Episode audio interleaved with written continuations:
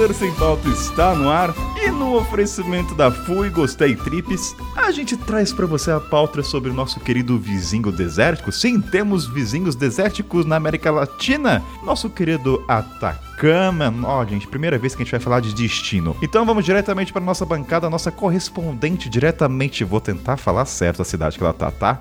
Noasis Collet, diretamente da França. Bem-vinda, Carla Boixá. Obrigada, Caimito. Você quase acertou. Noasis Recol. Faltou um sotaque francês aí. É que os ouvintes sabem meu lado eurocentrista, o quanto eu sou apaixonado pela Europa como um todo, né? Então, é, assim. Né? Tá perdoado. Falo nada, falo nada. Tá perdoado que hoje a gente vai falar de um dos lugares mais lindos desse mundo, gente. Você é suspeita para falar, né? Não vou dizer nada. Suspeitíssima. Ó, e ele diretamente na cidade que um dia foi cidade da Garoa, nosso mestre Cuca Vegano. Sim, eu estou criando esse rótulo para ele para as pessoas lembrarem. Bem-vindo, Guilherme Vediani. Fala, pessoal, tudo bom? É um prazer enorme estar aqui de novo com vocês e tô muito animado para poder falar um pouquinho da história aí desse episódio que marcou muito a minha viagem ao longo da, da América do Sul. E ela diretamente de Cabo Frio, que fica no estado do Rio de Janeiro, né? Pra quem não sabe, joga no Google aí pra se localizar. Eu vou rotular ela, tá, gente? Se ela não gostar, ela me xinga. A moça das planilhas. Ou a moça do, do financeiro, tá bom? Bem-vinda, Débora Santos. Oi, oi. Muito obrigada. Super feliz de estar aqui de novo, é claro.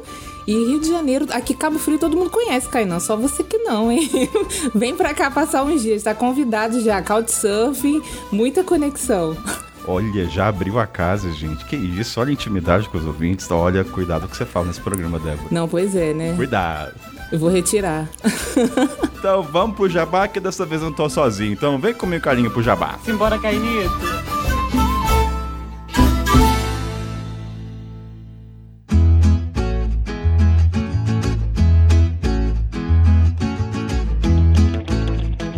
Carlinhos, as pessoas sabem que você é uma blogueira das antigas, famosa, né? Queira você assumir isso ou não, mas é fato. E também, acho que pouca gente sabe, mas você gerencia uma empresa de viagens, uma agência que leva pessoas para o nosso querido Atacama e também outros lugares próximos. Conte mais sobre a Fui Gostei Trips que está aqui patrocinando esse episódio. Trouxemos para vocês esse episódio maravilhoso que vocês vão ver logo logo. É um prazerzão estar tá aqui. A Fui Gostei Trips, Cainito, eu fundei ela em 2017 junto com o Renato.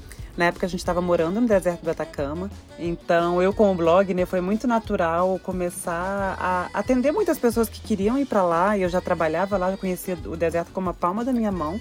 A gente começou vendendo o deserto. Dali a gente começou a vender o salário de Uyuni também, que fica na Bolívia. Muita gente que vai para Atacama faz o Uyuni também. E um ano depois a gente começou a vender também Santiago, né? Porque é natural, muita gente que vai para Atacama para em Santiago e aí aproveita para fazer alguns passeios. Então aí já faz cinco anos, nossa equipe é especializada nesses três destinos e a gente está aí sempre ajudando o brasileiro, né? Que o nosso principal público é o brasileiro. Pero Carlinha, não hablo espanhol. Como faz? A empresa fala português? Fica tranquilo, Cainita. Nossa empresa é brasileira. É, nossa equipe é quase toda composta por brasileiros trabalhando. Então, hoje em dia, nós temos aí sete vendedores brasileiros falando português com a galera, explicando todas as dúvidas. A gente vende só os passeios, mas a gente também dá toda ajuda né, com dicas de hospedagem, passagem aérea, por onde chegar, transfer, o que a pessoa precisa, né? A gente dá ali toda uma assessoria também para a viagem sair perfeita. Carlinha, eu sou uma pessoa solitária, sozinha nessa vida, momento dramático de Kainan. Como é que faz? É um grupo de ah. pessoas, eu vou saber, vamos supor, eu vou pra Atacama, vou saber quem serão as pessoas dentro da van, como é que funciona essa parte? Preciso fechar um grupo ou como é que é? Você não precisa se preocupar com essa parte não, Cainito. Como a gente, hoje em dia, né, a empresa cresceu, nós temos aí a gente recebe muitos grupos chegando todos os dias, a gente se encarrega dessa parte de formar os grupos para você. Claro que quem quer fazer um passeio privado, né? Às vezes a pessoa quer comemorar uma data especial, quer uma coisa ali mais romântica, a gente também organiza passeio privado, mas a grande maioria dos passeios que a gente vende são passeios em grupo. A gente recebe muitas mulheres viajando sozinhas, inclusive. É, eu acho isso incrível porque, na verdade, você só chega sozinho, mas você conhece tanta gente nos, todos os dias nas vans, fazendo os passeios, né? Você divide o dia inteiro com as pessoas, pede para tirar foto foto daqui, pede ajuda de lá, que você acaba fazendo um monte de amigo. Ó, oh, Carlinha, no programa que a gente já gravou, né? Isso aqui é gravado depois para as pessoas saberem, a gente falou de muitas lendas e mitos, né? Diz a lenda também que nesses encontros aí de, da galera, de mulheres e homens, rola pedido de casamento, procede ou é uma lenda também do Atacama, que isso aí é só para vender? Olha, se, não, não, vou negar que alguns casais se formam durante os nossos passeios, viu? A gente, inclusive, já organizou alguns pedidos de casamento. Coisa mais linda, maravilhosa. O Atacama, eu não lembro se eu comentei sobre isso no episódio, mas o Atacama já ganhou duas vezes como destino mais romântico da América do Sul, né? Então, quem não. Até mesmo se quer estar tá viajando sozinho, quer ir pra lá, quer encontrar alguém, pode ser uma boa, mas se tá de casal, também considera o Atacama porque pode ser um excelente destino romântico. Ou seja, essa é a minha brecha de amor na minha vida, então vai ser sanada pelo Atacama. Aí vou eu, Carlinha, logo logo tô indo com a sua empresa, então, pra sanar essa minha vida amorosa, encontrar alguém. Ouvintes, vão comigo no Bora, na van, viu? Lembrando também que na descrição aí tem um link para quem quiser 10% de desconto na reserva. Então você ajuda a Carlinha, me ajuda e, cara, você tá indo pela empresa da Carlinha, né? Confiança total aqui no Mochileiro Sem Palco nessa mulher, né? Tem como não acreditar nesse sorriso maravilhoso, essa risada mais famosa do podcast. Mais alguma coisa, Carlinha, pra gente dar continuidade? Olha, é, pelo link que a gente vai deixar aqui no podcast, se você não quer ser atendido agora, ainda não tá preparado para começar a planejar a viagem, não tem problema. Você pode ali pedir para receber só os catálogos de passeios. Aí você vai ver as opções, já pode dar uma olhada nos valores, já começa a ter uma ideia se essa viagem é viável ou não. Isso. E se depois você resolver começar a ser atendido, não tem problema. O desconto de 10% no valor de reserva do Kainan, aqui do Mogileiro Sem Pautas, vai estar tá ainda valendo, né? Então você, quando você tiver vontade, é só começar a pedir o atendimento. Muito obrigado. Espero que as pessoas gostem de cachorros, né? Que ninguém espera ouvir cachorros num episódio do Atacama. E quem sabe, ouvinte, se você for pro Atacama, quem sabe um dia você encontra a Carlinha sendo tradutora de eventos astronômicos. Piada interna para quem for ouvir o programa. Nos encontramos no Atacama, galera. Gente, segundo recado, seguinte, Carlinha não gravou a primeira vez, estou regravando aqui. É maravilhoso regravar Jabá, viu? Carlinha sempre me desafiando e apresentando novos desafios. Uma coisa, Carlinha, o pessoal não sabe, é muito difícil refazer piada, gente. Você já sabe o que você vai falar, então vou tentar fazer a piada novamente, né? Mas vamos, Carlinha, me ajuda aí nesse Jabá. Vamos lá. Carlinha, vou fingir que é a primeira vez que eu conto isso, tá? Você é uma pessoa instagramável, Carlinha? Você é uma pessoa que gosta de boas aparências, de vestimentos, de roupas nas fotos ou foi essa época? Carlito, vou te falar que no início eu era bem ligada nisso. Hoje em dia, com muitos anos de estrada, velho, eu quero é roupa confortável, que caiba na minha mochila, que seja mil e uma utilidades e de preferência de qualidade, né? Porque eu posso usar várias vezes. Gente, se a Carlinha fosse trabalhar em publicidade, seria maravilhosa, que ela faz o gancho já, entendeu? Eu não pedi pra ela, ela joga, entendeu? Eu tô, tô, devolvendo já, assim, sem roteiro, sem script. Por que a Carlinha falou isso, gente? Porque a Curto, nossa parceira, lançou um novo conjunto de camisetas montanhas, né? Vou falar em português, chega de inglês. Cara, Carlinhos, vou te falar, cara, se eu. Olha, eu já tenho uma camiseta para frio, né? Que é o tecido Flashes. Flash ou Flash, não sei como fala. Mas olha, ela é linda, ela é xadrez. Sabe aquela, aquele cara que é lenhador? O hipster, né? É, você quer sair bonitão nas fotos, gente? Você quer ser um influencer, ir pro Atacama com aquela roupa de frio bonita? Então tá lá esse lançamento da Curto. Então vai lá na Atacama, com a empresa da Carlinha, tira foto bonita com essa roupa, manda pra gente. Mas brincadeiras à parte. Fala, Carlinha. Eu tô pra dizer que eu já entrei aqui no link, eu já olhei essa blusa e ela tá linda demais. Ah, você entrou... Gente, eu vi que ela é térmica, ela tem fator UV. Tipo, quem, você quer mais o quê? É perfeito pro Atacama. E pior, e pior que é bonito. Eu falei, caramba, gente, é útil agradável. Desse quando eu olhei, eu falei, olha só, gente, que lançamento bonito, né? Porque geralmente essas roupas, tirando o tecido, ela é linda, mas ela não é prática. E no caso, eles têm a, o material pra tempo frio, né? Então, Carlinhos, quando for aniversário do Guto, ó, quem sabe é o presentão, fazendo jabá aí pra, pro Guto. Quem sabe, com o desconto do mochileiro sem falta, né? Porque eu não sou boba. Gente, a Carlinha é maravilhosa pro jabá. Chama ela mais vezes, que ela engata junto comigo. então é isso, gente. É curto nossa parceira aí. Lembrando também que eles têm mochila, roupa para frio, segunda pele e tem um cupom de desconto do mochileiro que é o MSP10 e também reforçando gente, a Curto é uma empresa nacional e mochilas cargueiras, as mochilas têm garantia vitalícia. Então se o zíper quebrou, qualquer coisa manda para eles, eles devolvem novinho. Então é uma vez você compra na vida. E a última coisa, agradecer a galera que apoia o podcast. Obrigado. Quem quiser apoiar, o link vai estar na. O avião passa na hora que eu tô. Vou deixar isso aqui mesmo, gente. O helicóptero passando aqui. Vida real. E, a, a homenagem a Carlinha que gravou o Chile, quando tava lá uma base aérea. Mas deixa o helicóptero passando de fundo. Então, quem quiser apoiar o podcast, participar do grupo secreto e os encontros, tá lá. Carlinhos, muito obrigado por participar desse jabá. A gente vai se ver em outros, né? Mais pra Sempre frente. um Então, prazer. e dessa vez tá gravando, hein, vai me ver nos próximos. Tá gravando dessa Dessa vez, vez tá gravando, fica tranquilo. Não vamos ter que repetir as piadas. Então, Bora. Espero que vocês curtam o programa Atacama, gente. Valeu! Tá maravilhoso.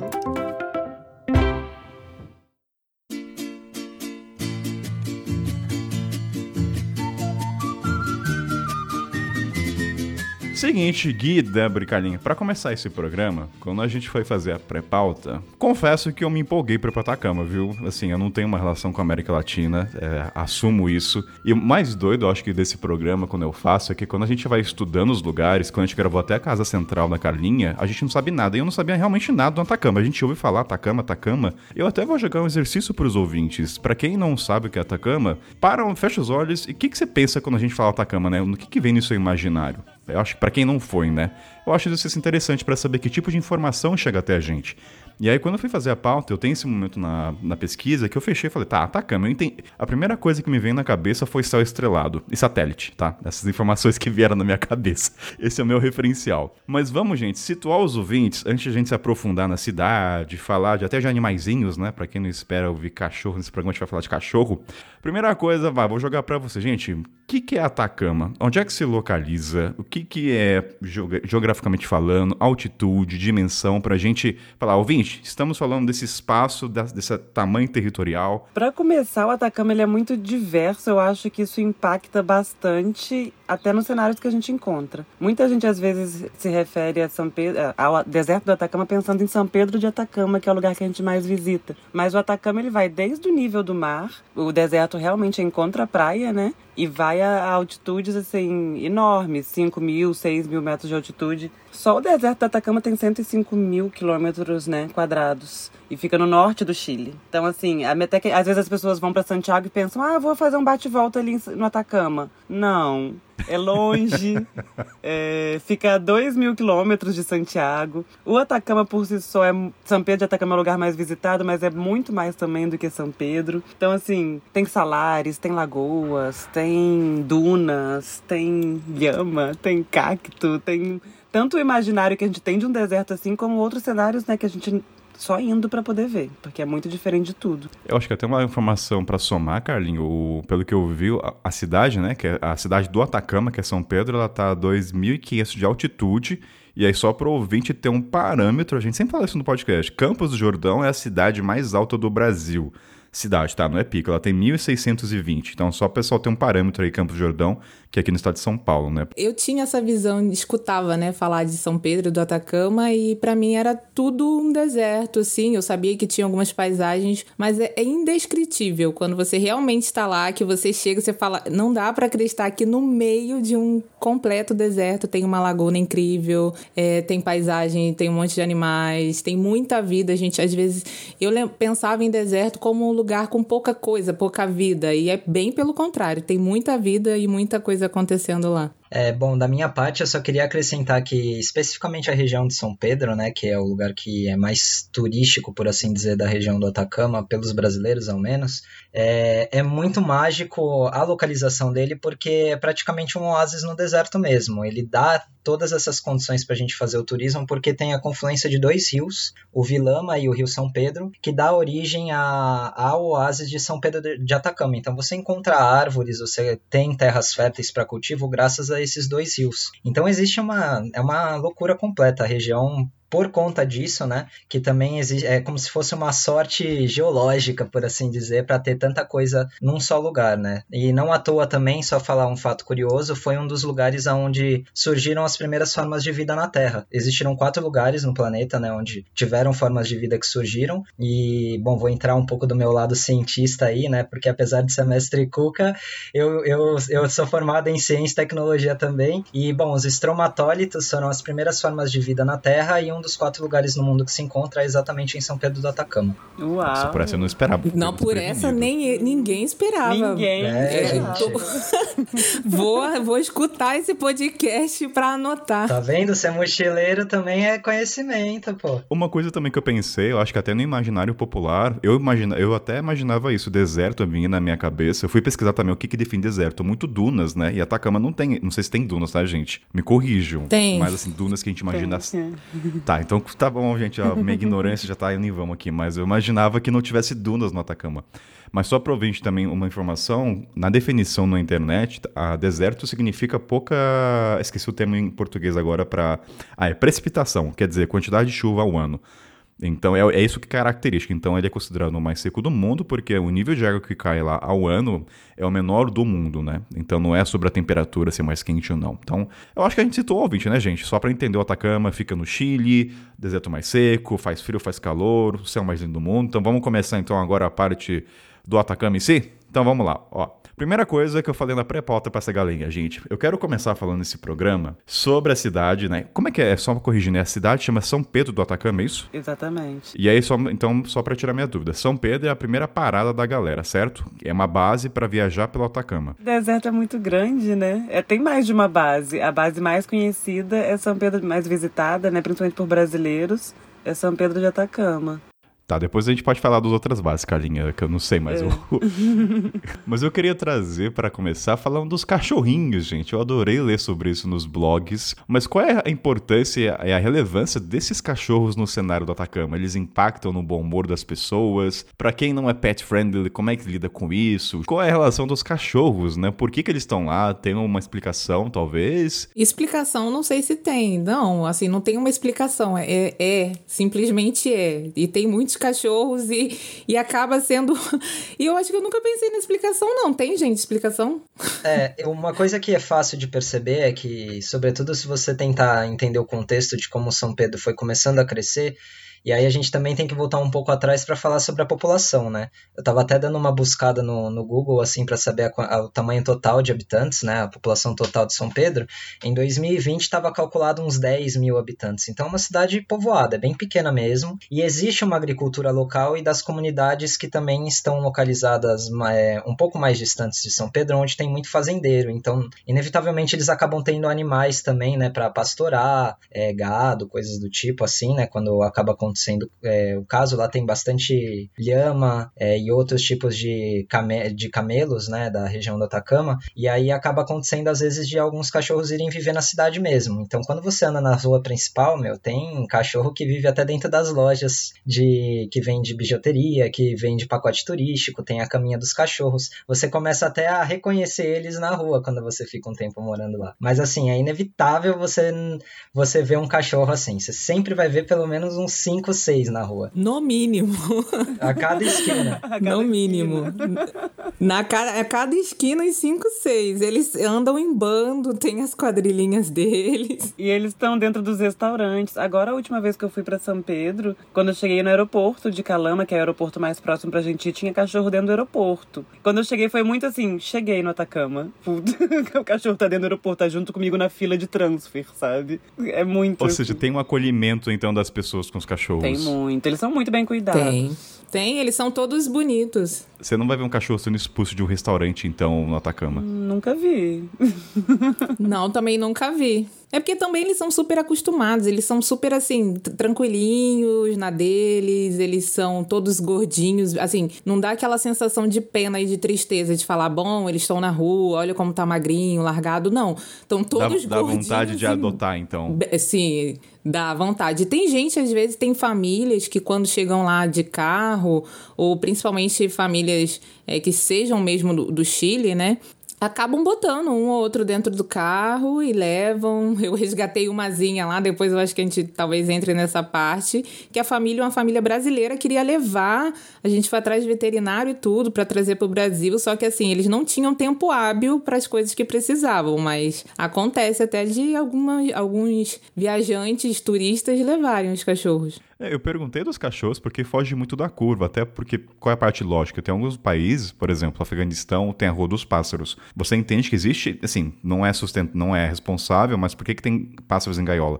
Para suprir uma depressão que o Afeganistão tava passando, tá passando, né? Então você entende o que, que levou aquilo. Talvez o cachorro, que nem o São Bernardo, tem um motivo do São Bernardo, né? Carregar lá a bebida alcoólica, não sei, vai que o cachorro também do Atacama tinha alguma explicação. Então, para quem for para Atacama, então será muito bem acolhido pelos cachorrinhos. E histórias pessoais, gente, ninguém adotou pra gente dar continuidade, ninguém Eu resgatei uma. É que foi assim, eu trabalhava numa agência e aí pela manhã eu cheguei para abrir a agência e tinha uma cachorrinha numa, numa cordinha na agência da frente assim. Aí o pessoal falou: "Ah, essa cachorra tava aí desde manhã te deixou aqui para ver se alguém aparece. Falei, bom, vou dar uma comida, um negócio para essa cachorra. Era uma filhotinha, era fêmea. E aí nisso levei ela para dentro da agência, não apareceu ninguém nesse dia, eu tive que levar ela pro lugar que eu alugava, que era um quarto escondido, porque eu não podia, o dono não deixava. E aí fiquei a madrugada toda com essa cachorra uns quatro dias seguidos, enfim.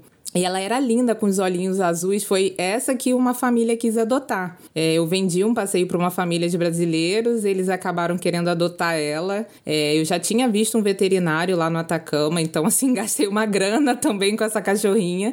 Gente, eu virei mãe da cachorra, vocês estão entendendo. Eu, eu andava com a cachorra para cima e para baixo, ia vender passeio com a cachorra, inclusive, obrigada, porque ela me ajudava. Todo mundo parava para ver o cachorro.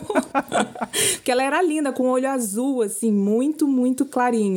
Só que essa cachorra tem uma história. Posso continuar? Porque deu briga, deu polícia e o caramba com esse negócio dessa cachorra. Vai que a gente tem todo o tempo do mundo. Vai, esse é o objetivo. Vamos, Não, vamos, é, essa história. Aí foi assim. Aí eu fiquei com ela uns cinco dias seguidos. Só que assim, gente, sério, eu não conseguia dormir, fazer mais nada. Parecia que eu tinha parido um filho, porque tinha que levar a cachorra para casa, trabalhar com ela, deixar na agência. Então tava assim, tipo, não dava para deixar ela sozinha. Porque tipo, eu morava num quarto, né? Assim, é, era um quarto fechado, não dava para deixar ela lá presa o dia todo. Aí, um pessoal, todo mundo queria adotar ela, porque ela era muito linda, assim, todo mundo dos Hunters, assim, Hunter é o pessoal que vende os passeios na rua lá do Atacama. E todo mundo parava, os turistas, para olhar a cachorra, e no final das contas, eu, ah, eu também vindo, vendo passeio, vamos ali. Então, a cachorra também virou um atrativo turístico na Caracoles, assim, por uns dias. Ok. Aí é, eu Caracole, não... só pra ouvinte situar, é a rua principal. A rua principal lá, gente, onde o pessoal vende os passeios, onde tem um monte de agência, e Hunter é aquele pessoal que fica lá chamando, oferecendo os passeios. Eu trabalhei bastante tempo com isso lá. E aí, essa cachorra acabou, eu escolhi, eu falei, bom, vou escolher quem pode adotar essa cachorra, que era tanta gente querendo. Eu falei, não, vamos ver, quem tem casa, quem tem quintal, quem tem não sei o que, o pessoal ia na agência, tipo, fazer entrevista pra ficar com a cachorra. Aí eu já tinha dado a vacina, já tinha visto o veterinário, ok? Escolhi lá, era um dois meninos, eles eram tipo amigos, primos, sei lá, e moravam numa casa perto da Caracoles. Eu falei, então vocês trazem elas pelo, ela pelo menos uma vez ao dia para eu ver, porque eu fiquei apegada à cachorra. Tudo bem. Assim, quase um mês depois disso, apareceu uma família falando que era dona da cachorra e queria a cachorra de novo uma família, tipo, local. E aí começou a dar briga com, tipo assim, quem adotou a cachorra começou a bater boca com a mulher lá em cima, perto da igreja, sabe, Carlinhos? Sabe, Gui? Lá em cima começaram a bater som de boca e vieram atrás de mim desesperado. Débora, estão querendo levar a cachorra embora e não sei o que. A gente é, precisa na, na delegacia. Tipo, lá tem um postinho de polícia.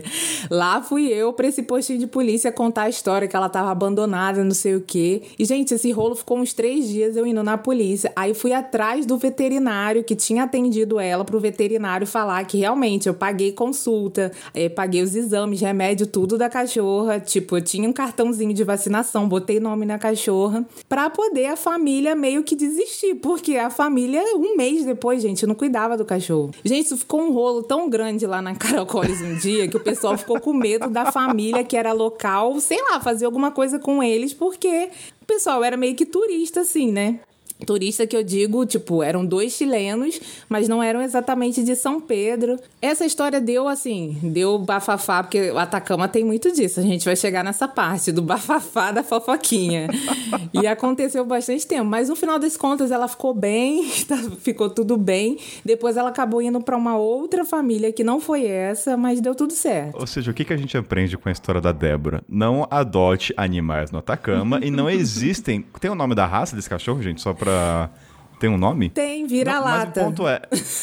Não, é, sabe aquele termo que o pessoal fala? Não existe camelo selvagem, sempre tem um dono. Então não vai ter cachorro no Atacama selvagem. Alguém, ele pertence a alguém, né? Então. Me aconteceu algo parecido, né? Porque eu também adotei um cachorro que tinha dono lá no Atacama. Sério? Conta, conta, Carlinha. pra todo mundo entender que não pode, não adotem. É porque eles ficam soltos na rua, cara. Eles ficam soltos, não tem coleira. Eu tô suspeitando que vocês estão adotando esses cachorros como estratégia de hunter. Nossa, eu nem, eu nem estudava marketing na época. Se eu estudasse, eu, eu, eu fiz inconscientemente. Nessa época eu nem era hunter mais, gente. Qual foi sua história, Carlinha? Também foi para um postinho da polícia? Cara, eu era louca. Todo mundo chega lá que gosta de cachorro fica enlouquecido, porque os cachorros eles são super, são grandes, são super lindos assim pelas ruas e tal. Eu era louca para adotar um e meu namorado na época sempre falava: "Você tá louca, a gente é viajante, adotar cachorro, não sei o quê". Tá. Um dia tô eu trabalhando, eu trabalhava para uma agência nessa época. Tô eu trabalhando, ele me mandou uma mensagem e falou assim: "Quando sair do trabalho, vem correndo para casa". Me mandou uma foto de uma cachorrinha, bebê. E eu não entendi nada. Aí quando eu fui para casa, ele falou: oh, "Essa cachorrinha já tem uns três dias que tá vindo aqui, eu não te falei porque eu sabia que você ia pirar, mas hoje ela veio, ficou e não quer ir embora". Filhote, não tinha uma coleira, não tinha nada. Eu falei: "É nossa", adotei. adotei, virou minha vida, cachorra colocamos, saí no mesmo dia, saí, comprei coleira, ração. Aí colocamos nome. A gente ligou para todo mundo, aí ligamos pro avô do meu namorado na época, né, para contar, ajuda a gente a colocar um nome. Aí ele ainda falou assim: "Como que fala hoje em inglês?" A gente today, ele Today, tá aí, é o dia mais, é a coisa mais importante da nossa vida é hoje, não é? Today, a gente colocou o nome da cachorro de Today. Assim, foi um bafafá. Passou uns 10 dias, eu tava com viagem marcada para ir pro Brasil. E aí caiu minha ficha que eu tinha feito algo que eu não podia ter feito. Eu não tenho condição de adotar um cachorro, sabe? Tipo, eu não tenho nem casa fixa. Meu Deus, surtei. Não devia ter adotado. Fui lá. São Pedro de Atacama também tem os grupos de Facebook, que também são um capítulo uhum. à parte. É, gente publicou lá, né? Você publicou lá? Publiquei no grupo as fotos da cachorrinha, aí expliquei toda a história. Aí falei, se alguém quiser adotar, se alguém, alguém queira amar muito e tal, passa aqui pra gente se conhecer, nananã. Nisso apareceu o dono da cachorra. Eu fiquei assim, mas como assim tem dono? Aí descobri ele morava no mesmo bairro que eu, a cachorrinha, né, fica solta na rua, e ela ia lá pra casa todos os dias. Aí eu devolvi ela pro dono. Todos os dias ela saía lá em casa me ver todos os dias. Aí fui fazer a viagem que eu ia fazer pro Brasil. Quando eu voltei. Ai, gente, o final é triste. Quando eu voltei, que eu cheguei, falei, primeira coisa, eu cheguei em São Pedro, eu fui direto na casa do homem. Bati na, no portão, falei, vim ver a Today. Na hora que ele me olhou assim, todo triste, ele falou, ela devia ter ficado com você. Ela ficou na rua e tal, foi atropelada. Cara, Nossa, meu coração, gente. Que tristeza. Não, Carlinha, não era e pra ele ainda falou assim, ela devia ter ficado com você, você ia cuidar melhor. E eu... Mas esse assim? foi o rolo de não querer devolver a cachorrinha pro dono antigo, entendeu? Que o cara apareceu um mês depois. Eu também tinha publicado nos grupos, assim, procurando. Então é meio que eles não ligam, deixam os cachorros também soltos. E assim, eles rodam, somem uma semana, um mês. E depois, por acaso, eles acham na rua caminhando e querem levar o cachorro de volta para casa, entendeu? É que nós brasileiros, falando de São Paulo, falando de São Paulo, a gente não tá acostumado. Cachorro de rua tem dono, né? Ou a gente acha que é um vira-lata, é. mas no Atacama, aparentemente, os donos mas ele tá solto, ele volta quando quiser, ele tem a vida dele, né? Sim. No Atacama não tem essa, tipo, de você sair com o cachorro e ele ter coleira, você tá segurando ele pela coleira, sabe? Ele sempre tá solto, assim. Pode, vai acompanhando o dono e tal, mas não, não tá sendo guiado, não tem uma guia, nada. Olha, o, o, doido isso, né? Como vocês falam do cachorro, como isso me reverbera, né? Dá uma sensação gostosa de andar, tipo, na rua Caracoles e ver que tem quadrilha de cachorro. Eu que gosto de cachorro, eu acho que eu ficaria muito, assim, me sentindo à vontade. Se não for à noite. Se não for à noite, de dia tá tudo certo. À noite eles são os donos da rua. Aí eles que decidem se você passa ou não. De madrugada, meu filho. À noite eles, eles dão um corre em você.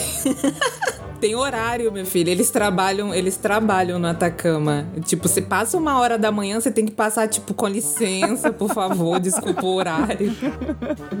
E de dia eles estão dormindo lá na calçada, né? Exato.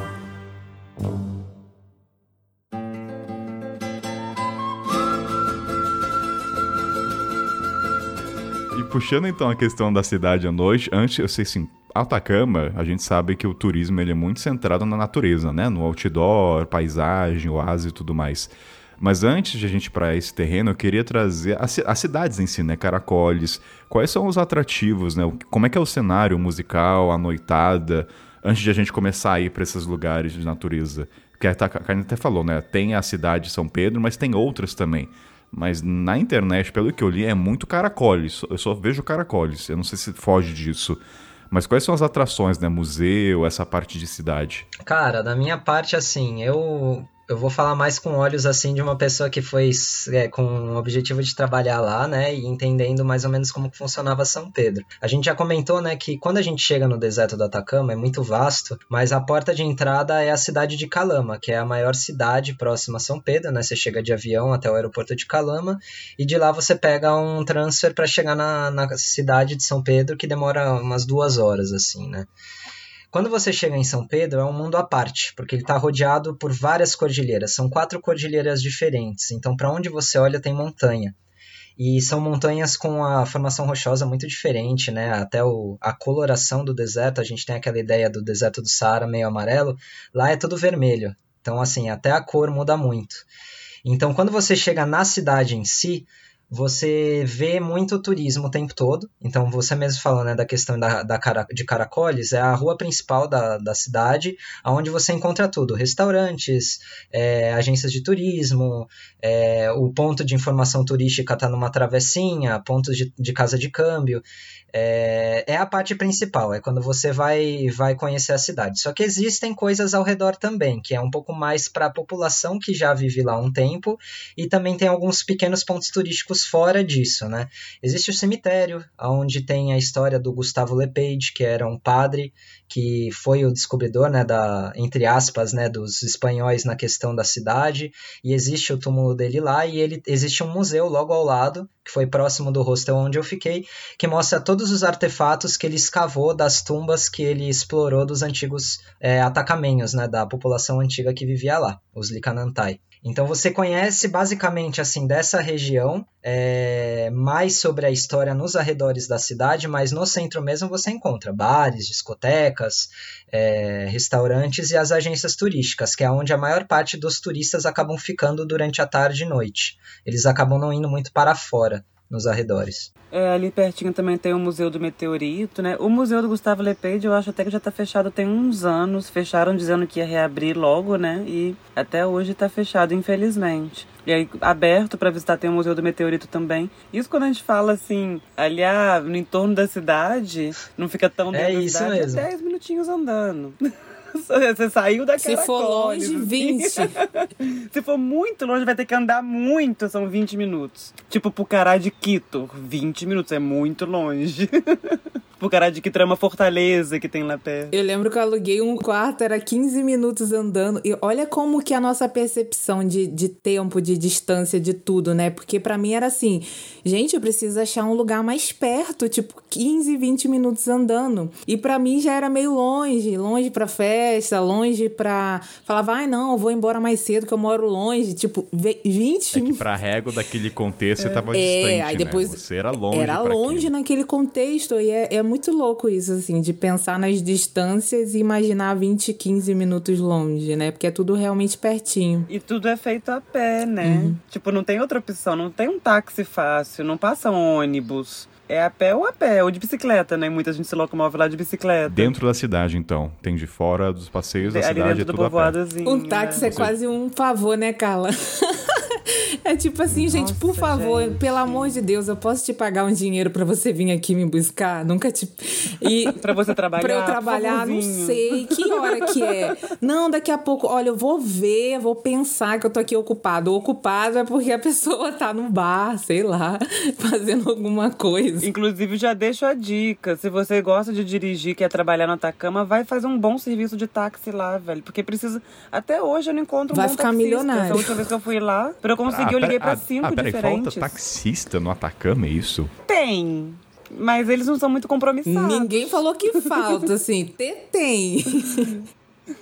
São bem oportunistas também. Eu lembro que quando eu trabalhava de hunter para o hostel, né, eu ficava sempre no horário que chegavam os ônibus de Calama para São Pedro para oferecer, né, para ficar no hostel lá. E cara, é assim, táxi lá é gente que mora lá que tem carro. E às vezes fica 10, 15 minutos de carro e os caras cobravam, sei lá, mano, é 50 conto, 60 conto para deixar o, o cara lá, assim, que tipo era uma caminhada de 10 minutos, entendeu? Eles têm o poder de barganha, né? Eles estão eles no poder. É oferta e demanda, né? Lei de mercado. Então, Exatamente. é aquilo. É. Ele prefere fazer uma corrida no dia do que ficar fazendo várias ali por duas lucas, né? Luca é, é a gente fala de em peso, né? Porque às vezes vamos, vamos traduzir aqui.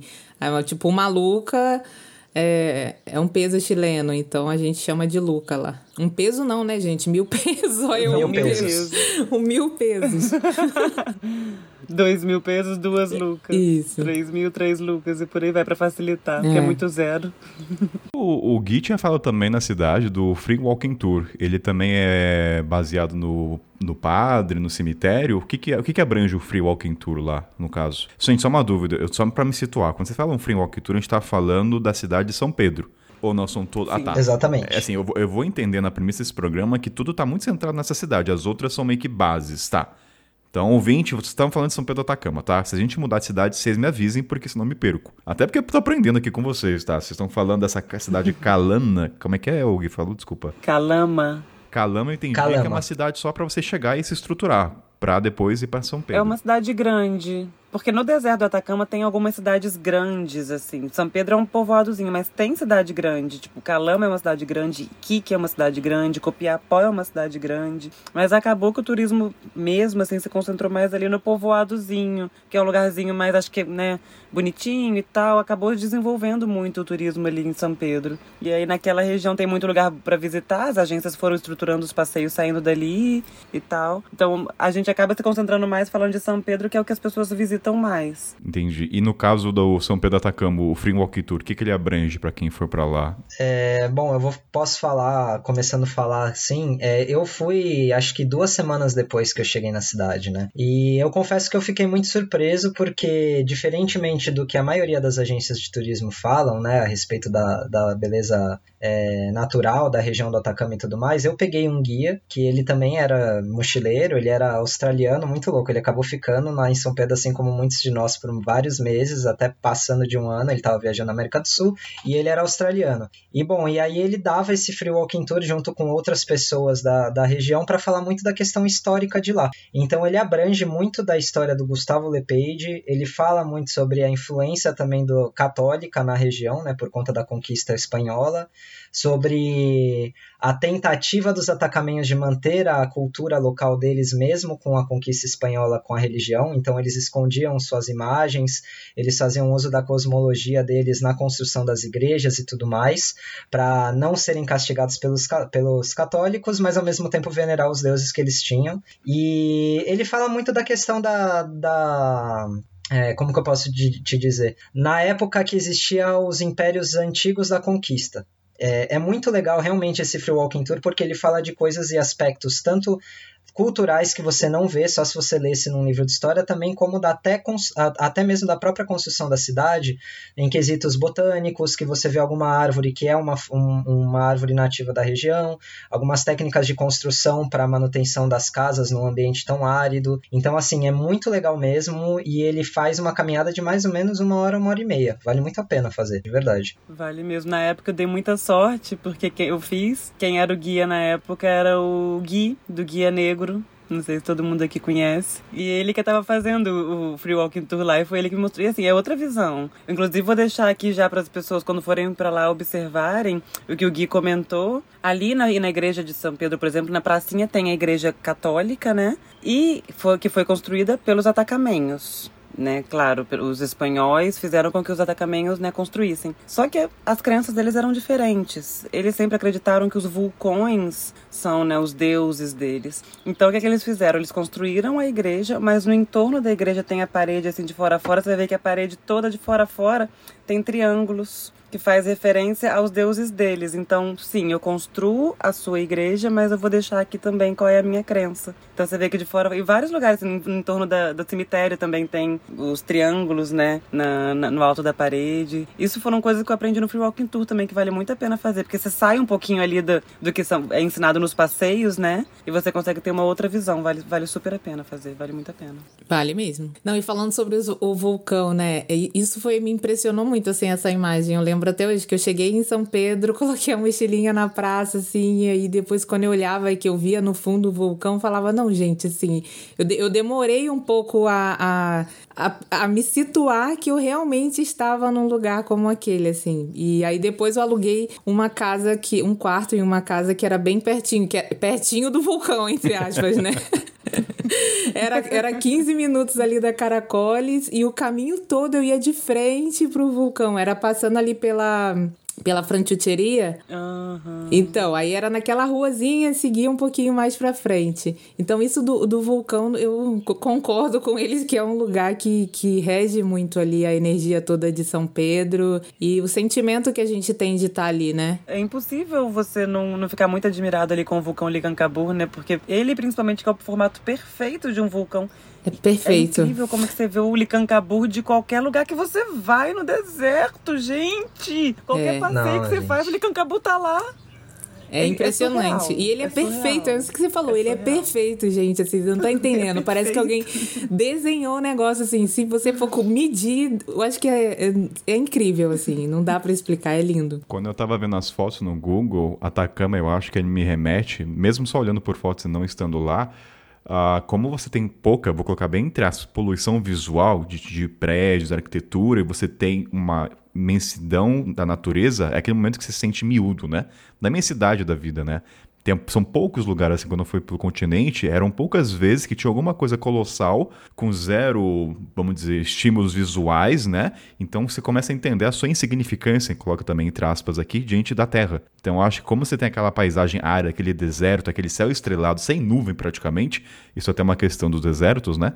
E você vê aquela, aquele vulcão, você fala, caramba, olha eu em relação a esse vulcão, eu não sou nada. No sentido assim, olha o quanto ainda. Acho que é o que, me, o que eu sinto, né, quando eu vejo essas fotos do Atacama. Gente, ó, uma pausa. O Kainan vai gostar do deserto ou não vai? Eu, eu já vejo o Kainan lá perdido pelo menos um ano e meio. Né? A gente Nossa, vai ter velho. que buscar ele não, lá no e, Atacama.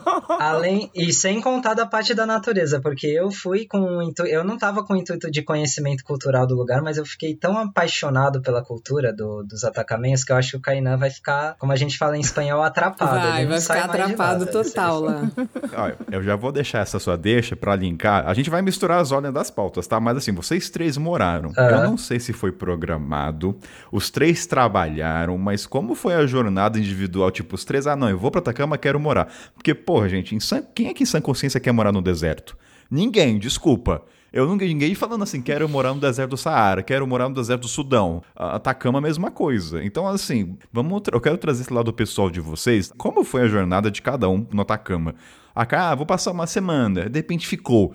Atacama dá dinheiro, que para parar que é fácil encontrar trabalho, né? Os três viraram hunters, usaram cachorro aí. Acho que vocês usaram cachorro como estratégia de marketing, né? Essa é a minha opinião. Mas assim, como é que foi cada um de vocês? Carlinha, como é que se. Eu sei que sua relação com o Atacama vai muito mais além de. Enfim. Como se deu essa sua relação com o Atacama e aí jogo pros dois depois? Cara, foi muito aleatório. Eu nunca imaginei que eu ia morar tanto tempo lá. Eu já era mochileira, viajante, nômade, tinha um tempinho. Eu tava, né, viajando e tal. Carlinhos, só uma coisa tanto tempo é quanto a gente tá falando? Que eu já tava viajando há um tempo, eu tava viajando já. Não, você morou, você falou, você, não, você falou, nunca morei tanto tempo. Ah, eu morei lá com uns três anos. Ah, tá, esse é o seu tanto tempo, tá? Só pra gente saber, tá? Três anos. É, eu fiquei lá três anos, mais ou menos, assim, entre. Viajando bastante, assim, nesses três anos também, mas São Pedro foi minha base, minha residência, digamos assim, por três anos. E quando eu fui, na verdade, eu tinha acabado de voltar de uma. tinha ido pra, pra parte sul da África, voltei pro Brasil, fiquei meio sem grana, assim, queria continuar viajando e não sabia muito o que fazer. E aí eu já tinha um amigo que tava morando no Atacama e me falou, cara, aqui rola emprego informal se você quiser vir para cá, fazer uma grana e continuar viajando, eu te consigo emprego em um dia. É só você chegar. Nossa, parece golpe se alguém me falasse isso. um amigo que a gente fez mestrado junto. Ele virou mochileiro também, tava morando lá. E aí, na época, estávamos eu e a Paty, Paty em Pixels. A gente tinha se conhecido aquele ano, a gente fez viagens incríveis, a gente se conheceu na Índia, a gente foi junto pra África, eu não sei o quê. A gente, não, esse ano foi incrível, a gente tem que terminar o ano bem. Tem que ser incrível. Aí eu falei, amiga, então, eu tinha 100 dólares que tinha sobrado da viagem.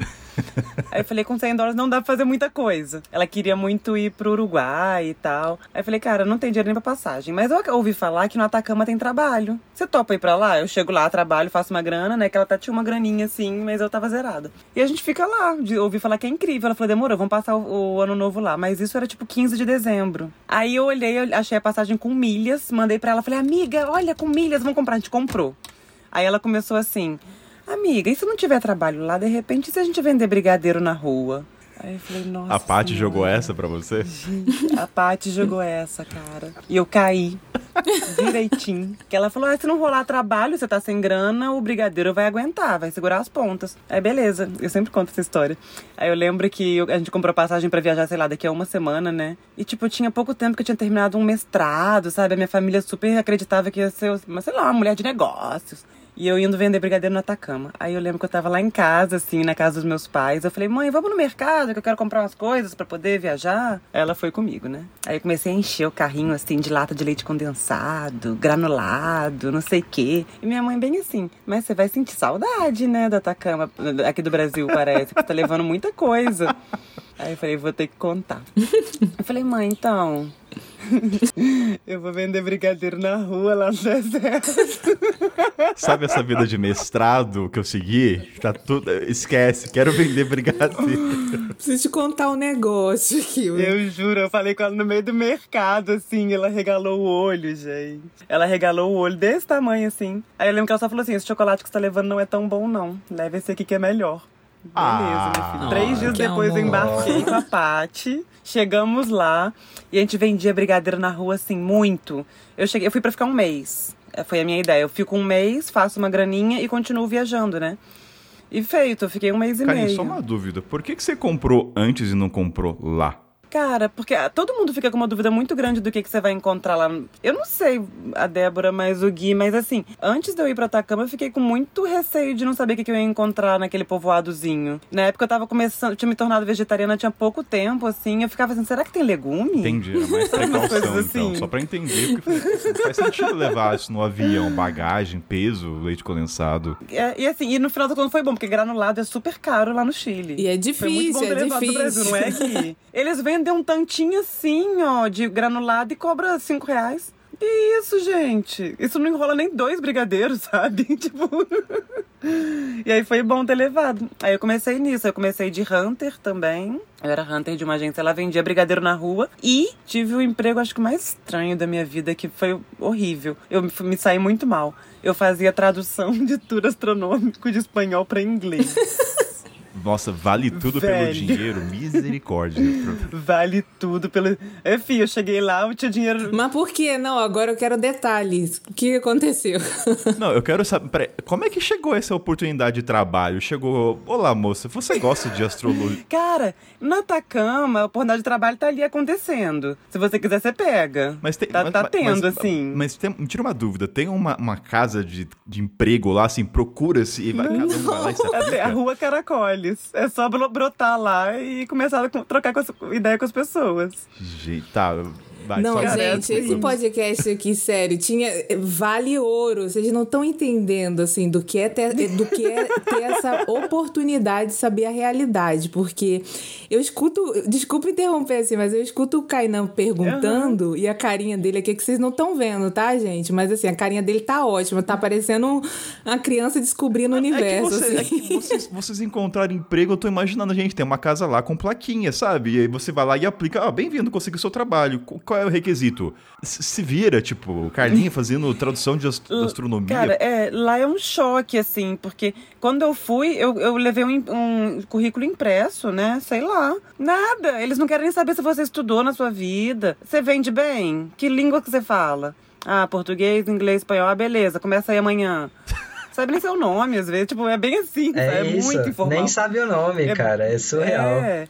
Onde é que você mora? Nada. Não, isso quando não fala, começa daqui a pouco. Aí você fala, não, eu tenho que resolver uns negócios. Ah, então tá, é amanhã. É, é nesse nível. Mas, Carlinha, conta a experiência do tour. Por que, que da tradução? Por que, que você não, não curtiu? Cara, era muito complicado.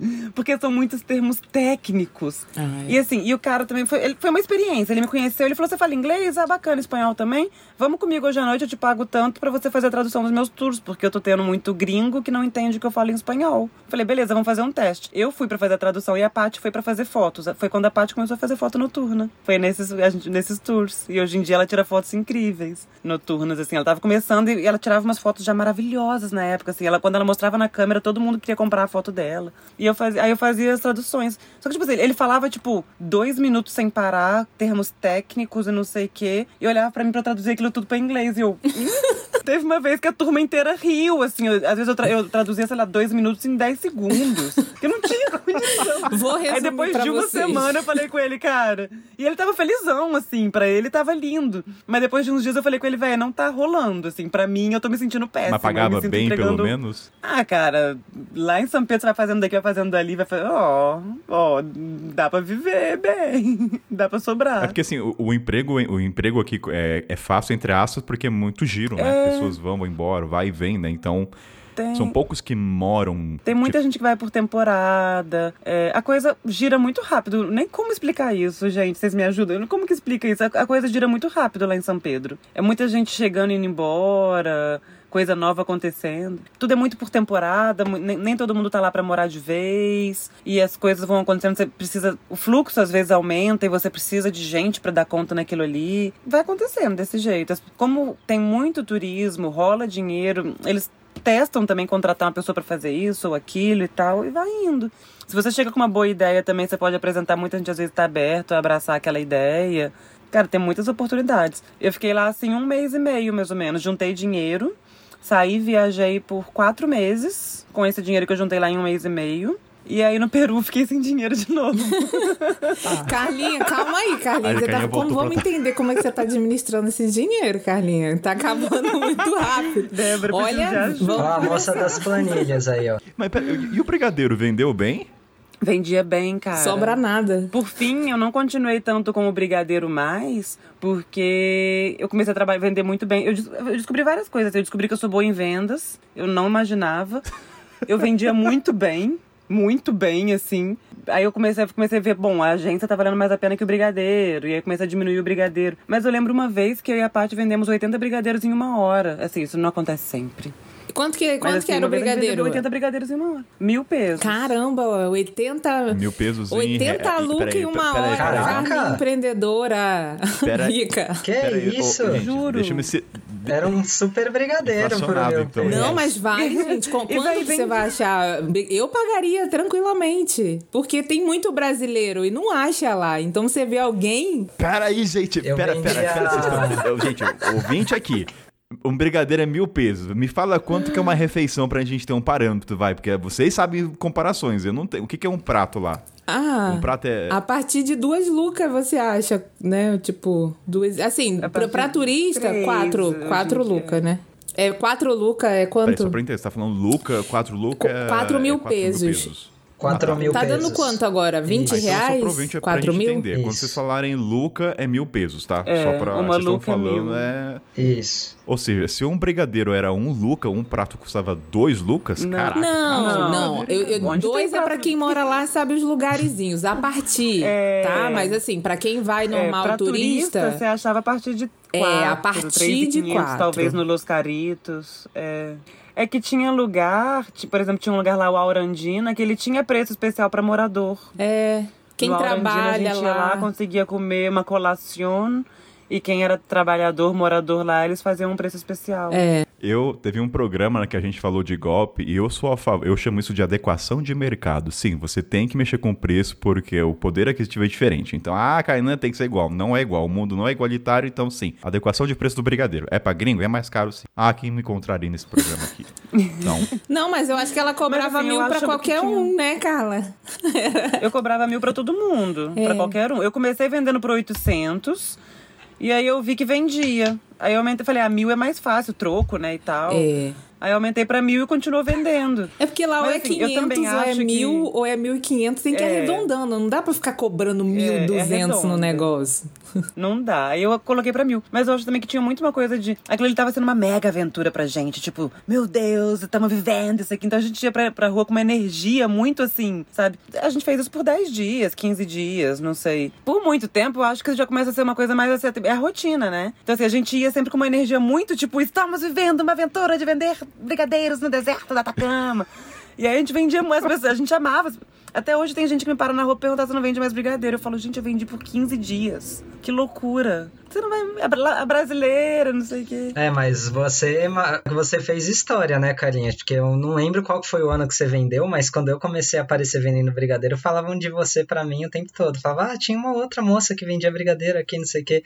Aí eu, aí eu dava risada, porque, tipo, eu já tinha, eu já sabia de você, né, até por conta do blog, do Fui Gostei, contei, e aí depois eu te conheci, né? E aí você comprou os meus brigadeiros também lá na agência. Então, cara, muito louco, fez Você história. supriu minha necessidade de brigadeiro lá. Mas eu, eu conheci a Carla com. Foi, foi nesse É, começo então. da história do Brigadeiro. Foi um, comecei a te acompanhar um pouco antes de ir pro Atacama.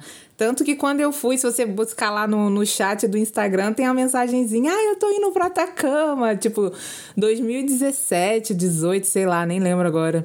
E foi com essa história do Brigadeiro. Eu não sei se você publicou em algum grupo. Eu publiquei no meu Publicou. blog e em vários grupos. Foi nos grupos época. aí eu Publicou. fui e conheci, enfim, foi dessa época aí que eu comecei a te acompanhar, mas com a história Você- do quem, Brigadeiro. Quem chega pela Carlinha pelo Brigadeiro sabe que é das antigas. Ó, a gente, tá gente, a gente vai falar de natureza, tá? Calma lá, ouvinte. A gente tá, isso aqui é um papo leve, eu tô adorando ver essas histórias. Mas já que a gente tá falando de comida, por coincidência, eu sei que o. Vocês, ó, gente, só para os bastidores, quando eu chamei os três pro programa, os três fizeram, fizeram parecer que a cidade é muito pequena. Para, acho que os três se conheceram no Atacama, né? Sim. se esbarraram por coincidência, isso não foi programado. Mas assim, como se deu esses encontros? Aliás, antes de puxar isso, eu esqueci de falar do nosso Cuca aqui, nosso mestre vegano, que também vendeu, né? Mas o Gui, mil tá caro o brigadeiro da Carlinha? Você achou inflacionado? Porra, mano. Eu vendia um por 400 e três por mil. Eu fiquei agora me sentindo mal aqui, cara. Mas assim, vamos falar a real. Brincadeiras à parte, eu acho que também tem a ver com a época, né? Eu fui mais ou menos na metade de 2018. Aí só para fazer um parâmetro de comparação com o real, eu lembro muito claro que 150 pesos era um real, tá? 150 a 170 pesos. Então vamos falar que eu vendia um brigadeiro por uns 2, 3 reais. E aí, bom, enfim, né? Você pensa que 1.500 pesos é 10 reais. Só que lá tudo é muito mais caro do que em qualquer outra parte de. em outras regiões no Chile mesmo. Porque é difícil você encontrar leite condensado. O granulado, como a Carinha falou, você esquece. Eu nem enrolava com granulado, cara. Um saquinho de granulado que aqui custa 10 reais, lá é quase 100. É uma loucura. É uma loucura. E isso daí você encontra não só no Chile, senão em outros lugares também. Então eu enrolava com cacau e os beijinhos eu enrolava com açúcar cristal. Mas não, não Era esquece luxo. granulado. Nossa, com leite ninho. Valia ouro ali. Sabe que, eu, sabe o que eu tô pensando depois de saber do seu preço? Tô imaginando a Carlinha vendendo assim, ah, é mil, mas 50% é minha alegria. Eu tô vendendo felicidade pra você. Sabe aquele marketing no brigadeiro? É por Não, aí. E vale comentar que éramos eu e a Paty, então a gente dividia tudo. A gente dividia o trabalho e dividia o lucro. Não, tá, tá, tá, tá justo, tá justo.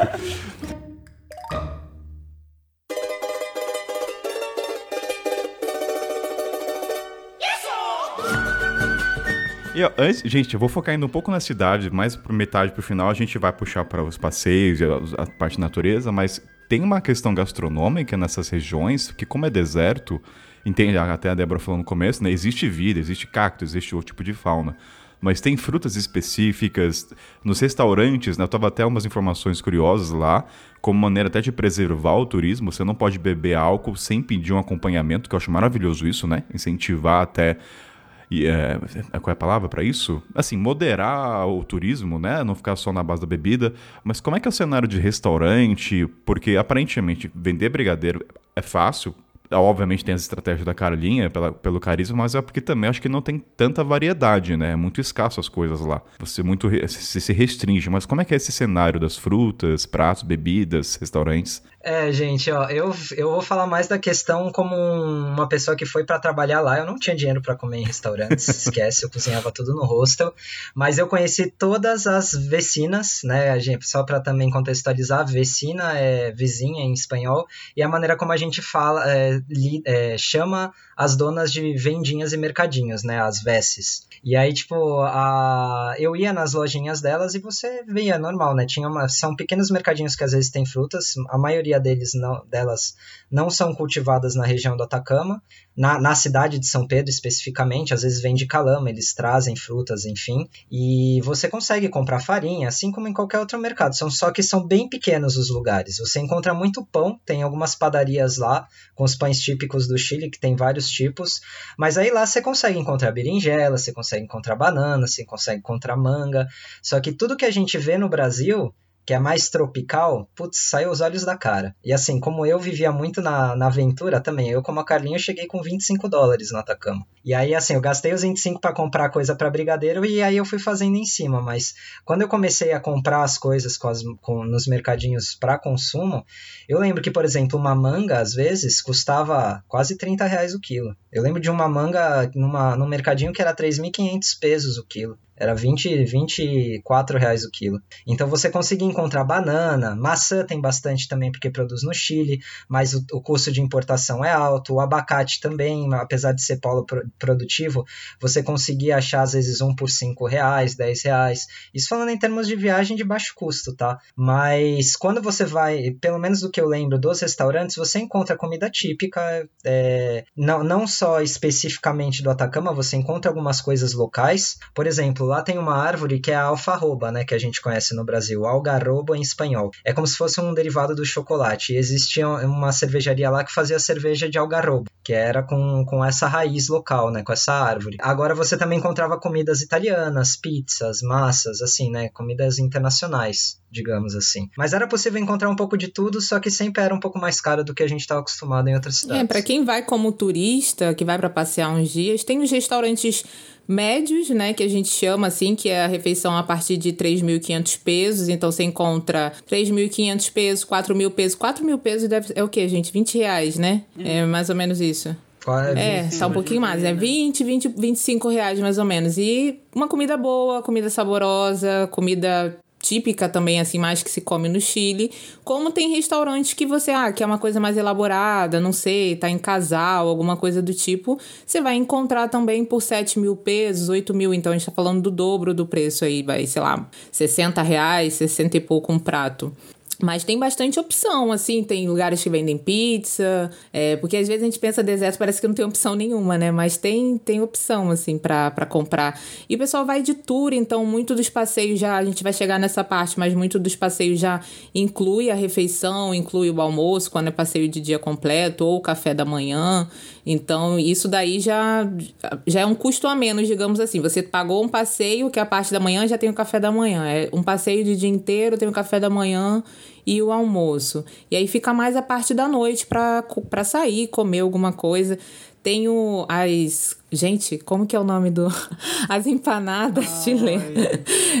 Nossa, que assim. Ai, meu Deus, sei. gente, no final da Caracoles, ou à direita ou à esquerda, assim, uhum, dois mil esquina. pesos. Escolhe qualquer uma Qualquer esquina. Esquinas. Vai na Caracoles direto, aí vai chegar no finalzinho, tem uma curvinha, ou direita ou esquerda, pode comprar dois mil pesos e seja feliz, assim, porque é uma refeição e é muito, muito, muito gostosa. Saudades, é. inclusive. Saudades, gente, eu vou pra Atacama, para, não tô. É, é um e o Kainan perguntou assim, tipo, ah, como que é isso, essa decisão de, eh, tipo, morar lá e morar num deserto? Eu acho que a grande verdade é que o deserto ele te escolhe. Lá tem uma. Todo mundo falava isso, eu sou uma pessoa extremamente racional, tá? Eu sou do racional, sou dos números de exatas, mas mesmo assim, o que você sente lá de. que é meio que sobrenatural realmente, essa energia e do lugar te chamar e te acolher e te abraçar pelo tempo que, que for ali, acaba acontecendo, né? Então eu não escolhi muito. E eu acho que a questão de quem é viajante e fica sem dinheiro ou precisa levantar um dinheiro,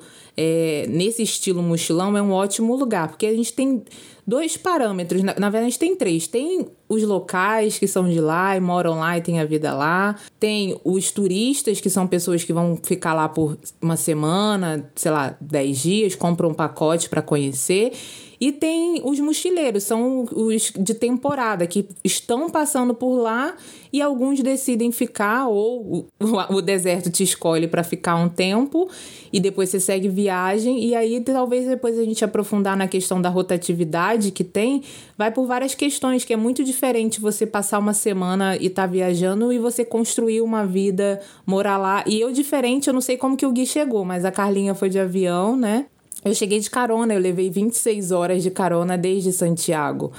Então foi surreal, assim. Eu peguei, tipo, dois caminhões e dois carros e uma moto para chegar na Atacama.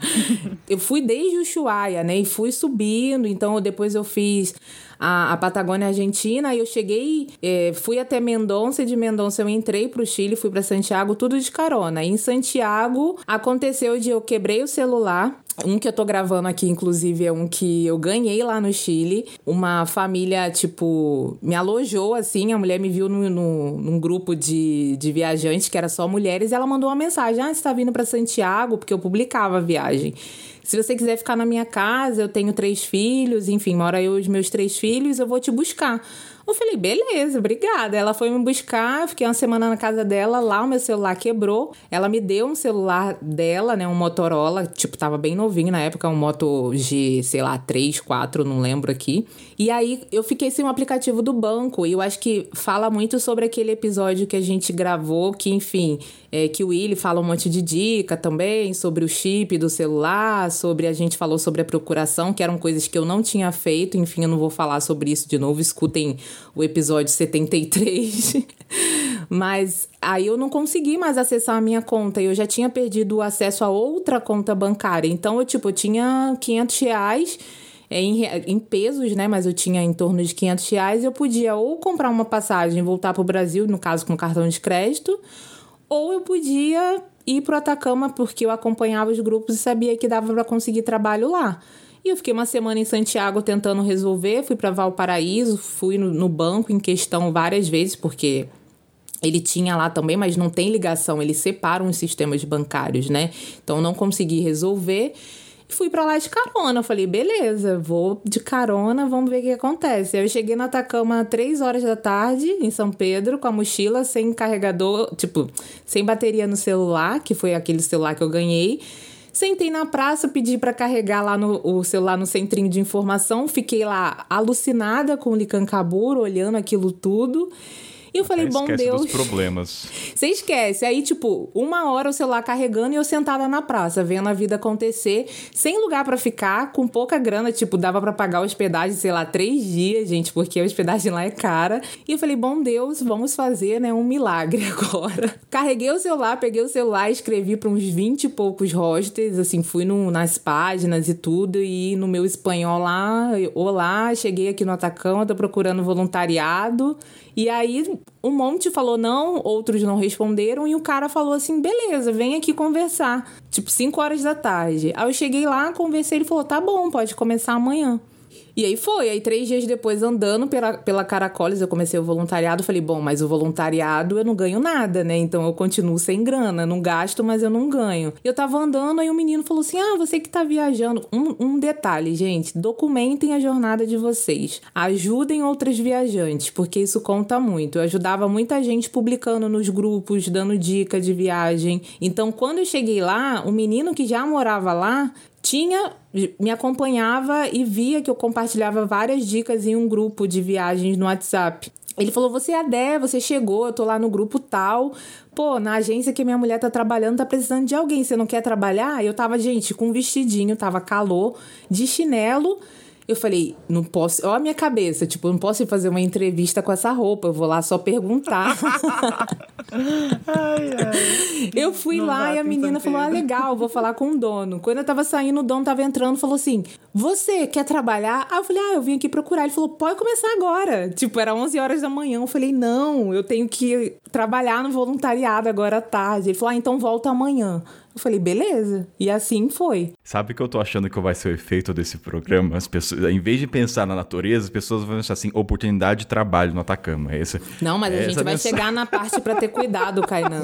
tem, tem os Tá pontos bom. negativos que a gente não falou ainda. Existió un pueblo que se ha denominado atacameño, que ha dejado apellidos y nombres entre los hombres y los accidentes geográficos de aquellas provincias. Ó, a gente falou então da cidade, falamos da parte culinária.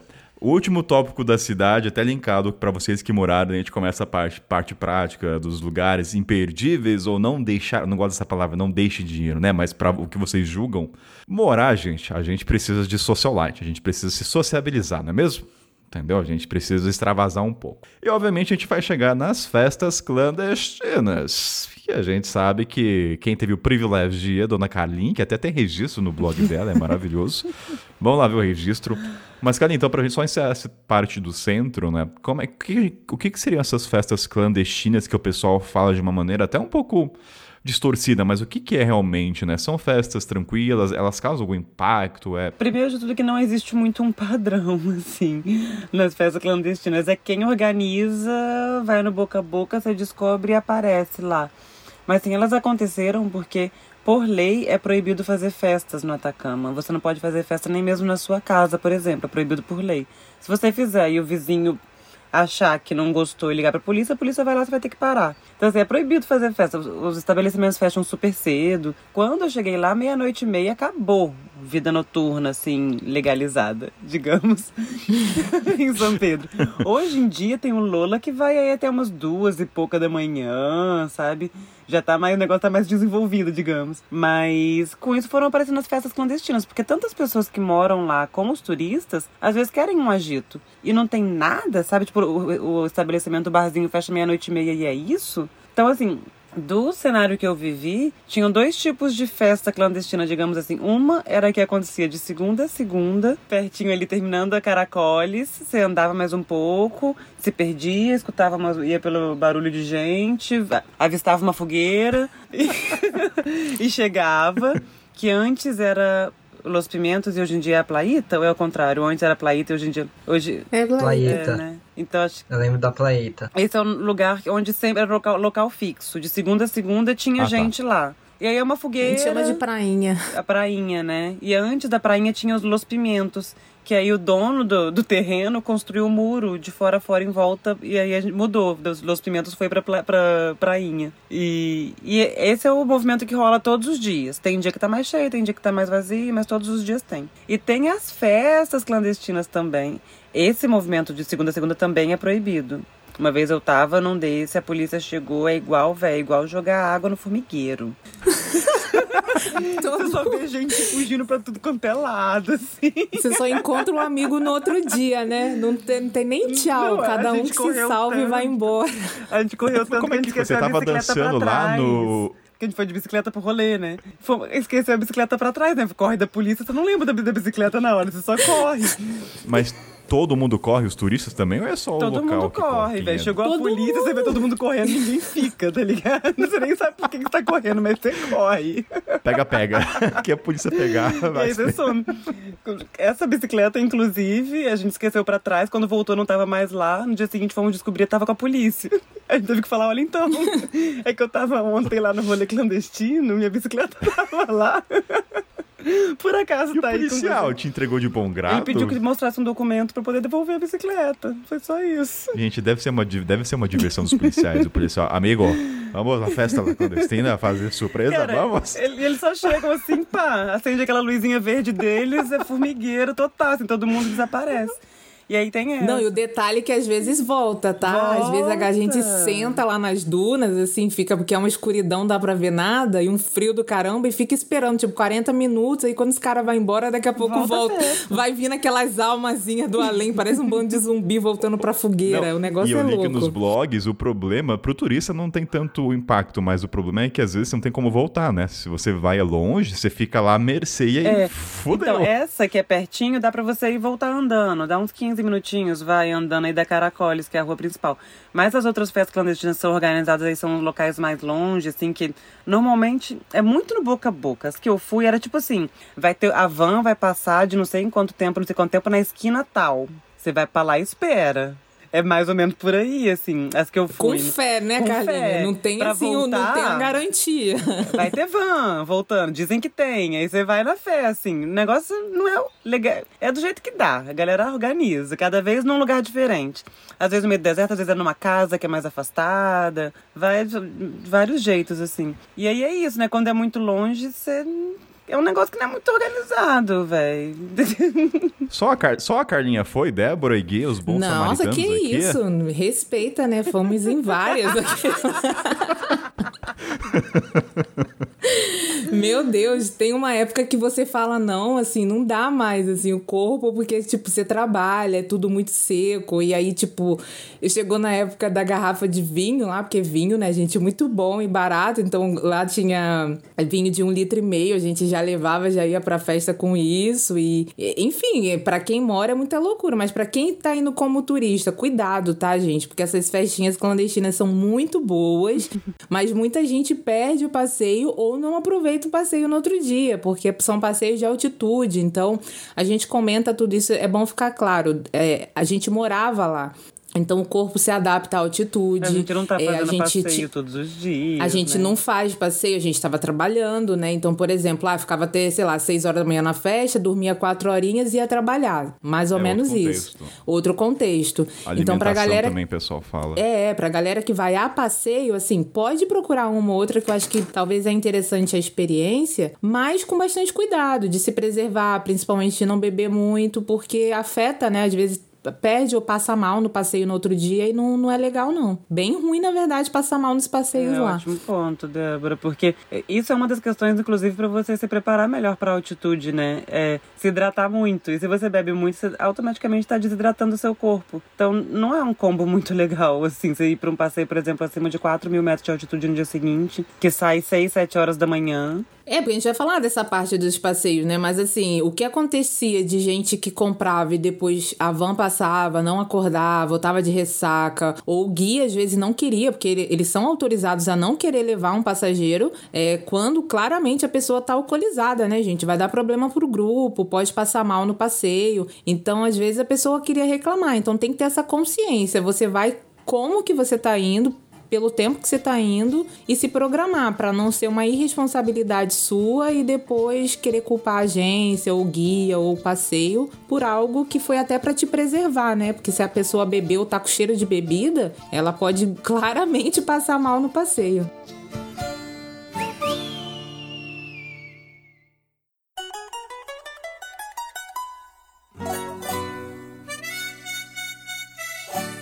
Seguinte, turminha, falamos então da cidade, falamos da o que é o deserto do Atacama. Agora vamos pro parte prática, né, dos passeios, das atrações da natureza, que é o Forte do Atacama. Primeira coisa que eu vou perguntar, a gente muito a gente fala assim: "Ah, o que que não pode deixar de ir ou não?". Eu quero saber cada um de vocês, né, o que que vocês não deixariam de visitar, né? Quais são os principais, o que vocês julgam? Eu sei que é muito grande, eu não tenho dimensão, mas vamos citar para os ouvintes e o porquê também, né? Por que que te impactou? Trazer lá também pessoal, né? Ah, eu gostei do Lunar, é Lunar, se não me engano. Vamos trazer então quais são as qual é a vasta gama de opções que a Atacama tem e tragam detalhes no áudio, tá? Uma coisa é foto, a gente tá em áudio. Então assim, exercício de imagética para os ouvintes e poder de descrição de vocês. Vai, eu, Kainan, cheguei amanhã. Eu tenho um dia. Vai, vou, vou trazer exemplo pra ficar mais fácil. Eu tenho um dia no Atacama. Pra onde Cê eu é vou? louco, não Carlinha. não. Não dá velho. nem pra imaginar, ó. Não, aí fica muito difícil, hein, cara. Um dia. Vocês têm que me ajudar. Eu tô dando exemplo pra dificultar. eu tenho um dia. Um dia. Pra onde você. Você vai atrasar a volta. Você vai comprar Você vai outra fazer alguma coisa passagem. pra ficar mais tempo lá. É, você vai perder o voo É impossível, Kainan, um dia. Ó, cê- Vocês não, me- vocês não me ajudam um host, vocês me fodem. Eu tenho dois dias, tá bom? Dois dias. Pra onde eu vou em dois?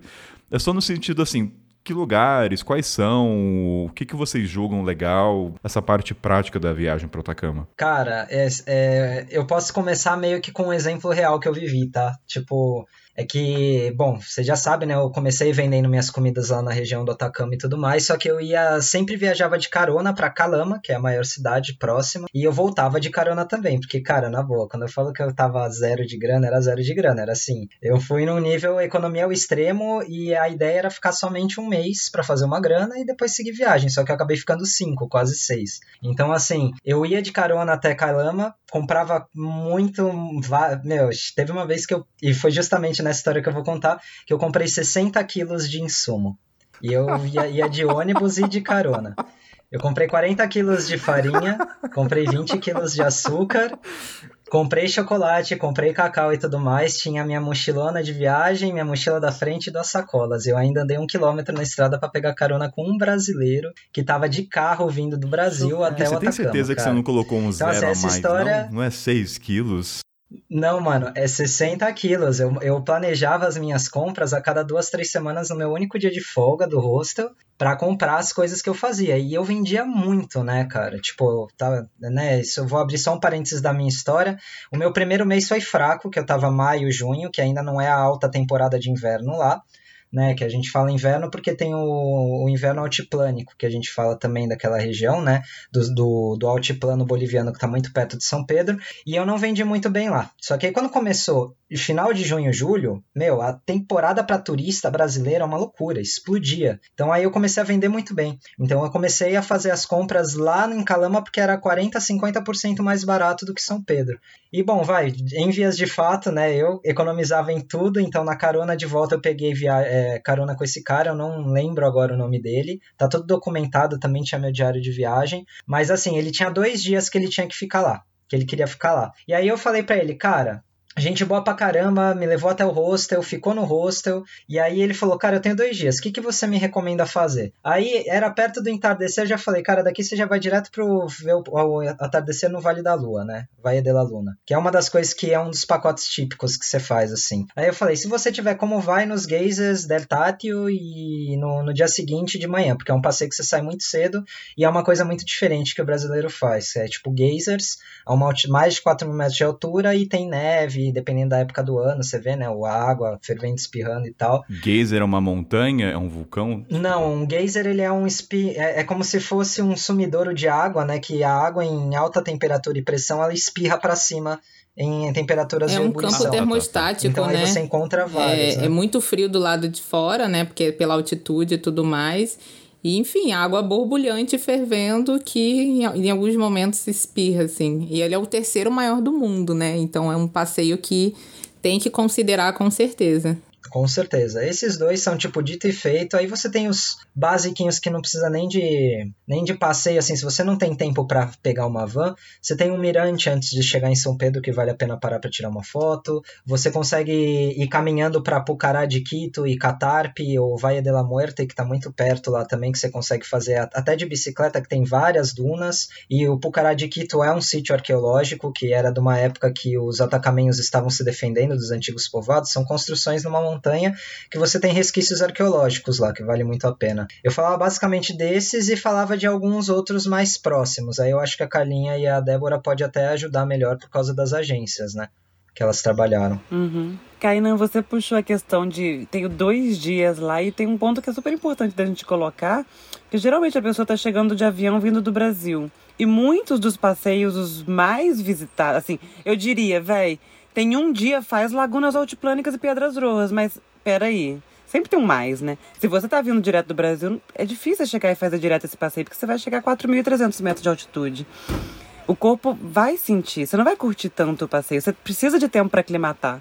Então, assim. Foi uma pergunta não literal, tá, Carlinhos? É, sim, sim, claro. Então, assim, é até bom trazer isso, porque tem gente, às vezes, que quer fazer bate-volta de Santiago, quer ir passar dois dias. Mas não dá, assim, dá, dá. Você vai fazer talvez ali passeio mais baixo, tem o Vale da Lua que é mais baixo, Lagunas Escondidas, Laguna Serra, que não vai em tanta altitude. Atacama precisa de uma gordura, né? Porque você tem vários fatores, é, como tempo. É, os passeios têm né, o horário certinho que, que sai e volta, para você conseguir encaixar o que é de manhã, o que é à tarde, o que é de dia inteiro. Você precisa se aclimatar a altitude cansa muito, o clima seco cansa muito. Então, assim, às vezes a pessoa vai, antes, na hora que ela tá no planejamento, tá linda e maravilhosa, ela quer fazer mil passeios em três dias. Mas quando ela vai realmente fazer os mil passeios em três dias, ela, o corpo sente. Nossa, o clima seco é um bom ponto. Vários blogs relataram isso, né? É. Então, é, é assim, é um lugar para você ir para aproveitar com calma, para você ter tempo para se aclimatar, para você ter tempo para descansar entre passeios, porque tem passeio, gente, o Pedras Rojas hoje em dia ele tá durando 12, 13 horas. É um passeio que você sai de casa às 6 da manhã, 6 e meia e chega às 7 da noite. Então, assim, é, é super cansativo. A logística, né, não é tão simples. É, não, é uma coisa, não é uma rota assim, passa aqui a parada é A, B, um tá no sul, outro tá no norte. Num, num dia você percorre 400 quilômetros, você vai a 4.300 metros de altitude e volta para 2.400. É, é, é, bem, é bem cansativo. É, é bem cansativo, assim. Então, vai, gente, ficam 10 dias. É, pelo menos, assim. Chega a dar pena quando a pessoa fala, ah, eu tenho dois, três é. dias, assim. Porque é meio que pena pela pessoa, porque é tanta coisa.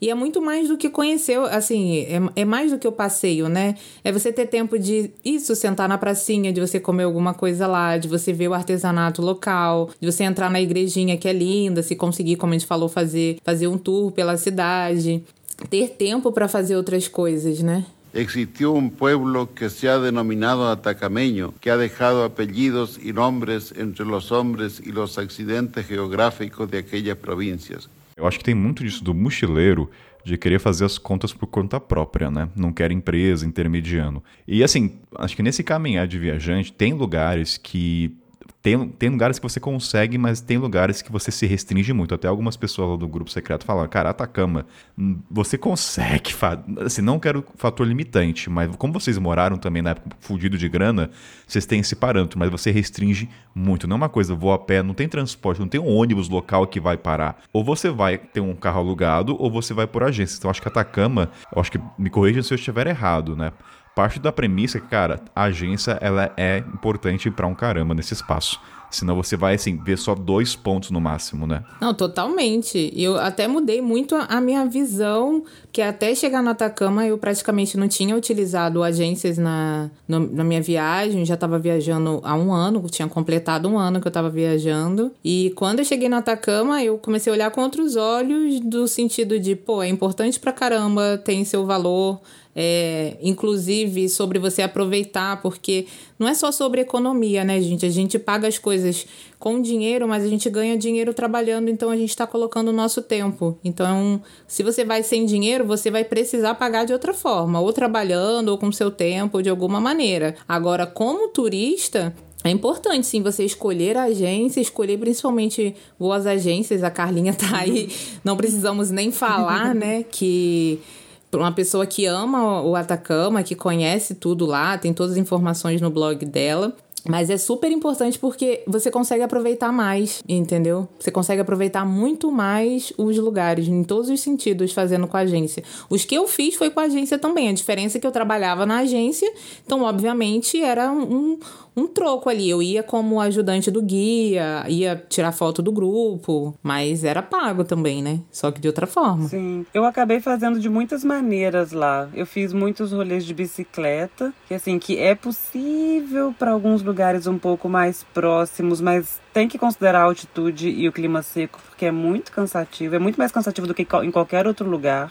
Eu fiz o rolê, eu cheguei a alugar carro para fazer alguns lugares por conta própria, e morando lá muito tempo eu me perdi em alguns lugares para chegar. Vale do Arco-Íris eu me perdi, cara, eu não conseguia chegar no Vale do Arco-Íris, eu já tinha, já tinha ido lá de, com a agência, sabe? Então assim, tem os prós e contras, tinha uma liberdade maior, mas tinha uma logística, eu estando no carro alugado, de comida, que eu tinha que levar comida para um passeio de dia inteiro, então a agência né, organiza tudo isso, só vai curtir.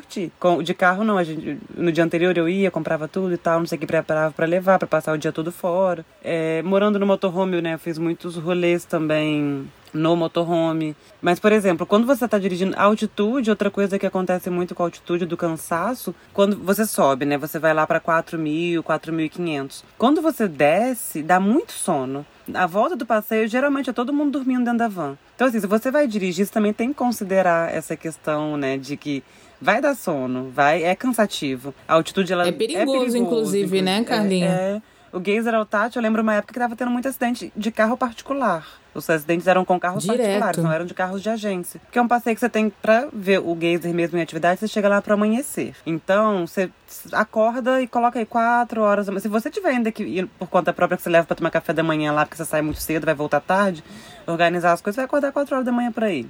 Aí é muito frio.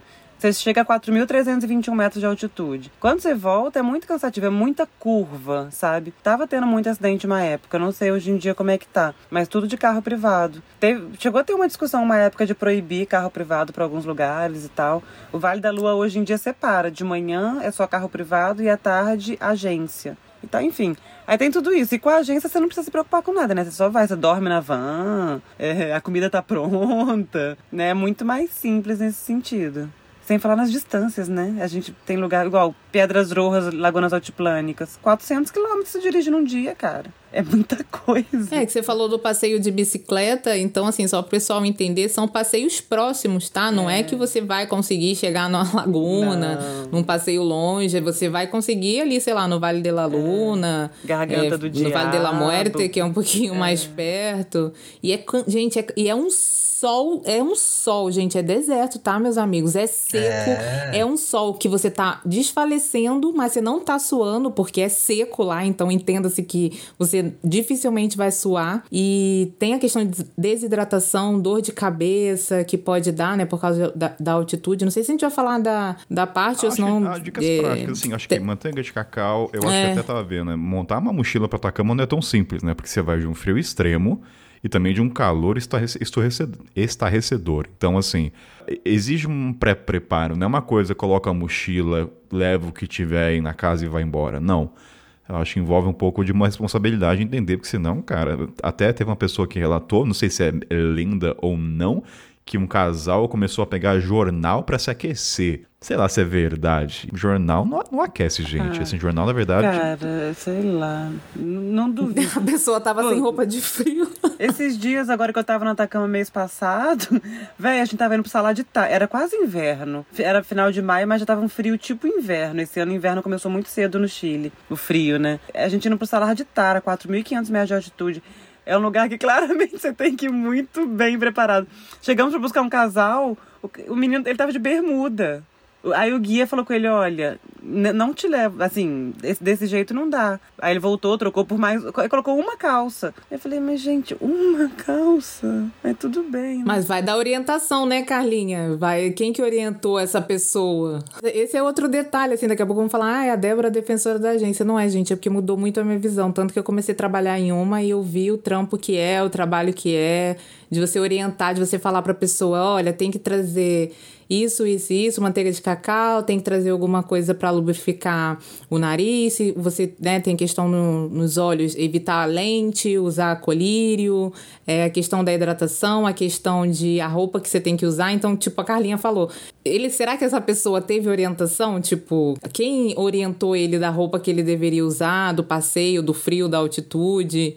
É, porque a gente fala tudo, né? Tomar aguinho, chazinho de Gente, como que é o nome daquela outra folha, sem ser a folha de coca? Tchachacoma, que inclusive é melhor tomar um chazinho de tchachacoma. Isso daí, quando você né, encontra uma pessoa para te orientar, ela te explica tudinho. E aí Sim. vale muito a pena e também. Eu acho que é muita informação para absorver também, né? Que às vezes você pega ali e tal, mas é, é muita informação para absorver. Tem trekking no Atacama? Tem galera que faz barraca, acampamento? Os trekkings normalmente são de um dia, assim, você vai e volta. Os trekkings mais puxados, assim, digamos, são é o vulcão Lascar.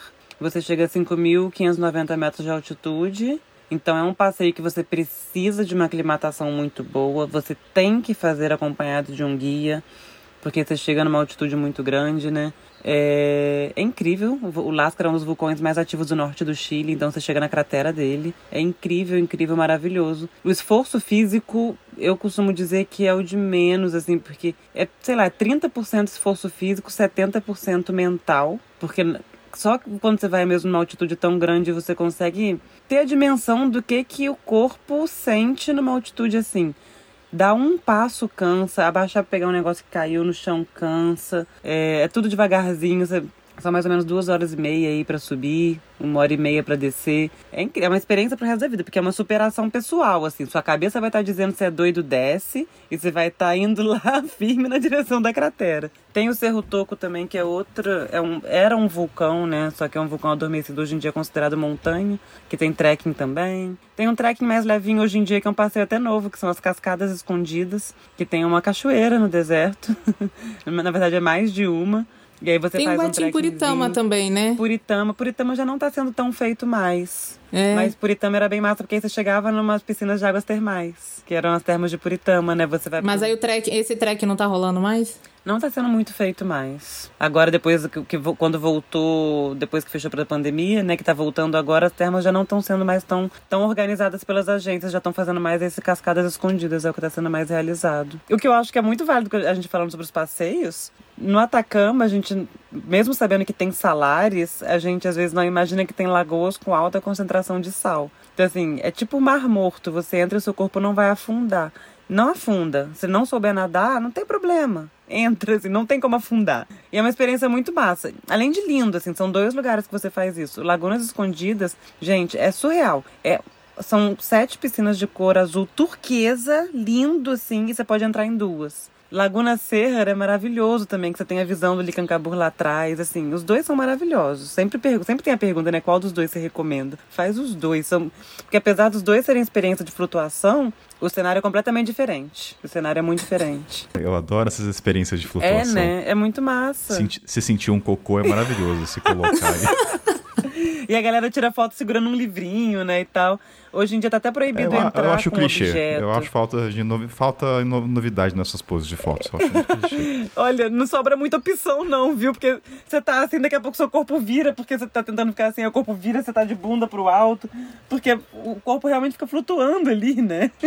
Eu tenho só uma história engraçada. Quando eu tava no Egito, a gente entrou num lugar com muita concentração de sal e meu amigo queria levar uma máscara. E ele jogou pra mim, Kaina, pega. Só que ele jogou a 5 metros. Caiu, a gente nunca pegou a máscara, porque ninguém consegue. É. E outra coisa, eu não sei, mas a concentração você não consegue abrir o olho. Então a gente dava risada, a galera, olha, fecha o olho. E a pessoa pulava, ah, meu olho. Eu falei, gente, a gente falou pra fechar o olho. Enfim. É, a gente até fala para as pessoas nem pularem no, no Atacama, porque no Atacama tem, se eu não, não sei se eu vou falar besteira, mas acho que são sete vezes mais, sete vezes mais sal do que o mar, ou do que o Mar Morto, não sei.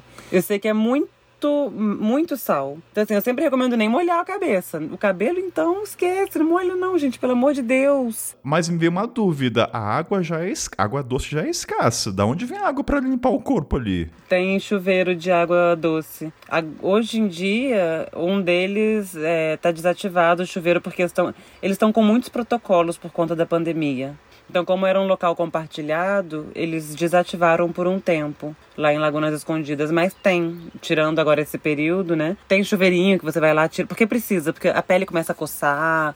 É incômodo. Você fica com a, pele, com a pele branca de E sal. queima muito depois se rápido. você não tira, né? Arde. Então, pra quem nunca entrou, gente, assim, é aquela coisa romantizada. É lindo, mas depois, meu filho, é um perrengue da porra, viu? Você vai fazer o vídeo mostrando a pele branca e vai querer correr pra água doce.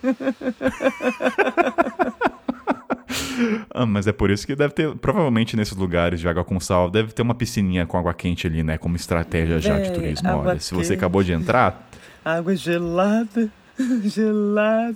Lá no passeio de Laguna Serra, depois tem os Orros del Salar, que são duas piscinas naturais também, perfeitamente redondas, assim, de água doce. Então o que a, pessoa, a galera faz normalmente é depois pular na, no- nos Orros del Salar, porque aí você tira o sal todo. Eu vou confessar, eu desconfio de pessoas que gostam de entrar em água gelada. Não são meus amigos. não consigo entender a mentalidade dessas pessoas. Nossa, nem vou me pronunciar. É, Débora saiu da, da- do Se bate-papo. alguém me falar assim, ah, eu sou aquela pessoa que acorda às 5 da manhã, toma banho gelado, mindset, o caramba. Sai dessas pessoas, gente, se afasta. Existió un pueblo que se ha denominado atacameño, que ha dejado apellidos y nombres entre los hombres y los accidentes geográficos de aquellas provincias. E o Gui, e você? Quais, quais passeios você fez assim? Ah, eu, eu gostei de todos, assim, eu, que você citou no comecinho, então para mim imperdível é tudo, mas assim, destacando os geysers, as escondidas, assim, eu adoro a cerca também, porque a cerca é natural, né? A formação dela. As escondidas não, mas de beleza, assim, em relação aos olhos, as escondidas são incríveis. Eu passei de dia inteiro do, do Piedras, eu não consegui pegar a época que. Então, assim, super voltaria e voltarei para poder fazer de se aproximar mais da, das pedras, porque na época que eu fui não, não dava para chegar perto. Débora, vou te interromper. Peraí, você tá falando, eu não consigo imaginar. Você tá falando serra, mas o que, que é? Uma montanha alta? Assim, vocês têm visualmente. Ah, tá. Não. O passeio, o passeio da Laguna Seca é, é o que a Carlinha acabou de explicar, que tem uma alta concentração de sal e que a gente flutua. E aí ela citou também as lagunas escondidas, que depende de quantos dias você tem. Se for uma quantidade menor, com um roteiro mais apertado, acaba que ambas são no, na parte da tarde ali. É, não sei se a cerca tá saindo pela parte da manhã, mas meio que tinha que escolher uma das duas ali para fazer. Então, eu, assim, da, da minha percepção de beleza, as, as, escondidas são mais bonitas aos olhos, mas se você gosta mais de ambientes assim, ah, a formação é natural e tudo mais, a Serra acaba compensando mais. Tem essa parada aí também, como a Carlinha citou, nos Orcos del Salar, que são dois poções assim no meio da, da estrada. Então tem a estrada passando, aí tem um buraco, tá, gente? É um poço, mas é enorme, bem redondinho, assim. Tem várias teorias sobre eles, assim, para ser tão perfeita a formação. Um de um lado da estrada e o outro do outro lado, assim. Então você consegue nos dois tirar fotos, vulcões de paisagem no fundo. Você consegue pular também lá para tirar, digamos que o sal aí. É um passeio que é bem bonito para ver pôr do sol também. Eu vou confessar que eu sou um pouco nostálgico, gente, porque eu fico, quando eu vi as paisagens, vamos dizer, é, não gosto dessa palavra, mas Atacama é muito instagramável, né? é muito fotogênico. Eu acho que deveria ser incrível você viajar para essas regiões em época de não registro fotográfico. Claro que tem seu prós e cons, obviamente, de tudo, mas você ir para esses lugares e você imaginar contar para as pessoas sem ter imagem devia ser sensacional tentar explanar. Você nem consegue. É difícil. É muito difícil. É difícil. É. Não, eu acho que o principal a gente pulou, que foi o, o que a, a Carlinha tradutora, né, do Tu, que é Sim. o astronômico, porque, enfim, melhor, melhor lugar do mundo para né? visualização, né? Do céu, então assim, é um passeio que não, não tem como ir no Atacama, mesmo que seja um, um dia. Ah, é porque aí você consegue pegar uma noite e fazer, assim, porque é lindo, é lindo, é muito emocionante, assim, foi o primeiro passeio que eu fiz. Eu cheguei no Atacama esse dia aí que eu contei, e à noite eu já fiz amizade, e um dos caras era astrólogo, e a gente fez um grupo e foi, tipo, ele nem cobrou pra gente. Foi incrível. Não, é massa. E assim, não é nem coisa da nossa cabeça que a gente tá falando que lá é o melhor lugar para poder observar o céu, não. Tem um conjunto de fatores mesmo. Tem, é a baixa umidade, então isso permite uma visualização muito, muito melhor, né? Muito mais clara, mais limpa. Tá muito alto, então ali só na cidade base São Pedro a gente tá a 2.400 metros de altitude. Então tudo isso faz, assim, a observação baixa interferência luminosa, porque é um povoadozinho, não tem prédio, não, tudo fecha Eu acho que pra galera de cidade, Atacama deve ser a primeira experiência de conseguir ver a Via Láctea, né? É... Muita gente acho que nunca. E agora no inverno é a, época que, é a melhor época assim, pra você conseguir ver a Via Láctea olho nu, sabe? É quando faz muito frio para fazer o tour à noite. Você tem que ir muito bem agasalhado. Você fica ali uma hora, uma hora e meia, né? Parado observando, ouvindo as explicações e tal. Mas vale muito a pena, porque é a melhor época para você conseguir ver mesmo assim aquele bração da Via Láctea, lindíssimo. É incrível. Eu acrescentaria também de passeios imperdíveis o tour de bike, cara. Que vai até a Garganta do Diabo e até a igrejinha. É muito lindo. Eu jurava que você ia falar o contrário. É que já deu quantos eu... dias aí, Carlinha? Dez dias de roteiro. Eu, eu, jurava que você ia falar, gente, não faça bike, porque eu falo, gente, é muita insanidade você pedalar numa altitude, num clima seco. É, para quem gosta e assim, e tem, não precisa ser atleta para fazer, porque o tour também tem várias paradas. Você para, bebe água, para pra ouvir explicação e tal. Então, assim, não é aquela coisa que você vai pra andar de bicicleta rápido. Mas, assim, tem que ter um mínimozinho, digamos, aí de disposição física para fazer. São 23 quilômetros, mais ou menos, que você percorre nesse tour. Mas, cara, é porque você vai em um lugar onde o carro não chega. Então, assim, é outro contato, é outro ritmo. Você tá indo de bicicleta, você não tá indo de carro para um lugar. Eu, eu sou apaixonada, eu gosto muito desse, desse passeio. Cara, que assim, né? Eu, eu não fiz muitos dos roteiros turísticos tradicionais lá de São Pedro, até pela questão do trabalho que eu tinha. Eu trabalhava muito de, de noiteiro, né? Eu era o porteiro noturno do, do rosto, né? Esse era um dos meus trabalhos que eu fazia. para garantir também, lá dava hora essa, então ganhava uma graninha com isso, além de fazer o meu voluntariado. E também eu tinha o dia livre para trabalhar e vender. Mas os meus dias livres que eu consegui explorar, eu fiz muita coisa fora do convencional lá. É, bom, algumas pessoas sabem também, né, que além da parte né, gastronômica, eu fiz a minha viagem por conta do montanhismo, né, eu gosto de fazer trilhas e montanhas, então acabei me fazendo bastante amizade com uma galera lá que morava e faziam algumas montanhas que ou eram muito caras e muito específicas em só algumas agências que ofereciam e algumas mais ou menos. Então, por exemplo, eu acabei indo para uma montanha que, que chama Soquete, que é uma montanha de um pouquinho menos de 5 mil metros, só que você ganha mais de 1.100 metros de elevação caminhando 5 quilômetros. Você vai bem cedinho. E de lado a lado você tem alguns, algumas termas que não existe, não tem tipo um nome específico e ninguém vai de carro lá. E o começo dessa trilha até essa montanha, o Cerro Soquete, você tem uns geysers de, de, de barro, que era o que a gente falava, que eram geysers marrons. E meu, assim, era uma coisa muito exclusiva, só da, não tinha nem passeio para ir para lá. Você tem também algumas outras montanhas de 6 mil metros que dá para fazer por ali, eu acabei não fazendo. Tem o Vulcão del Fuego, é, que é uma montanha de 6.700 metros. Você tem o Orros del Salado, que é a maior, é o maior vulcão do, da América do Sul e a segunda maior montanha é, da América Latina inteira. E esses passeios aí são muito específicos e está muito vinculado também à temporada. E se você está fazendo um esporte já mais de aventura, que não é muito voltado para um, uma pessoa que não tenha muita experiência, né?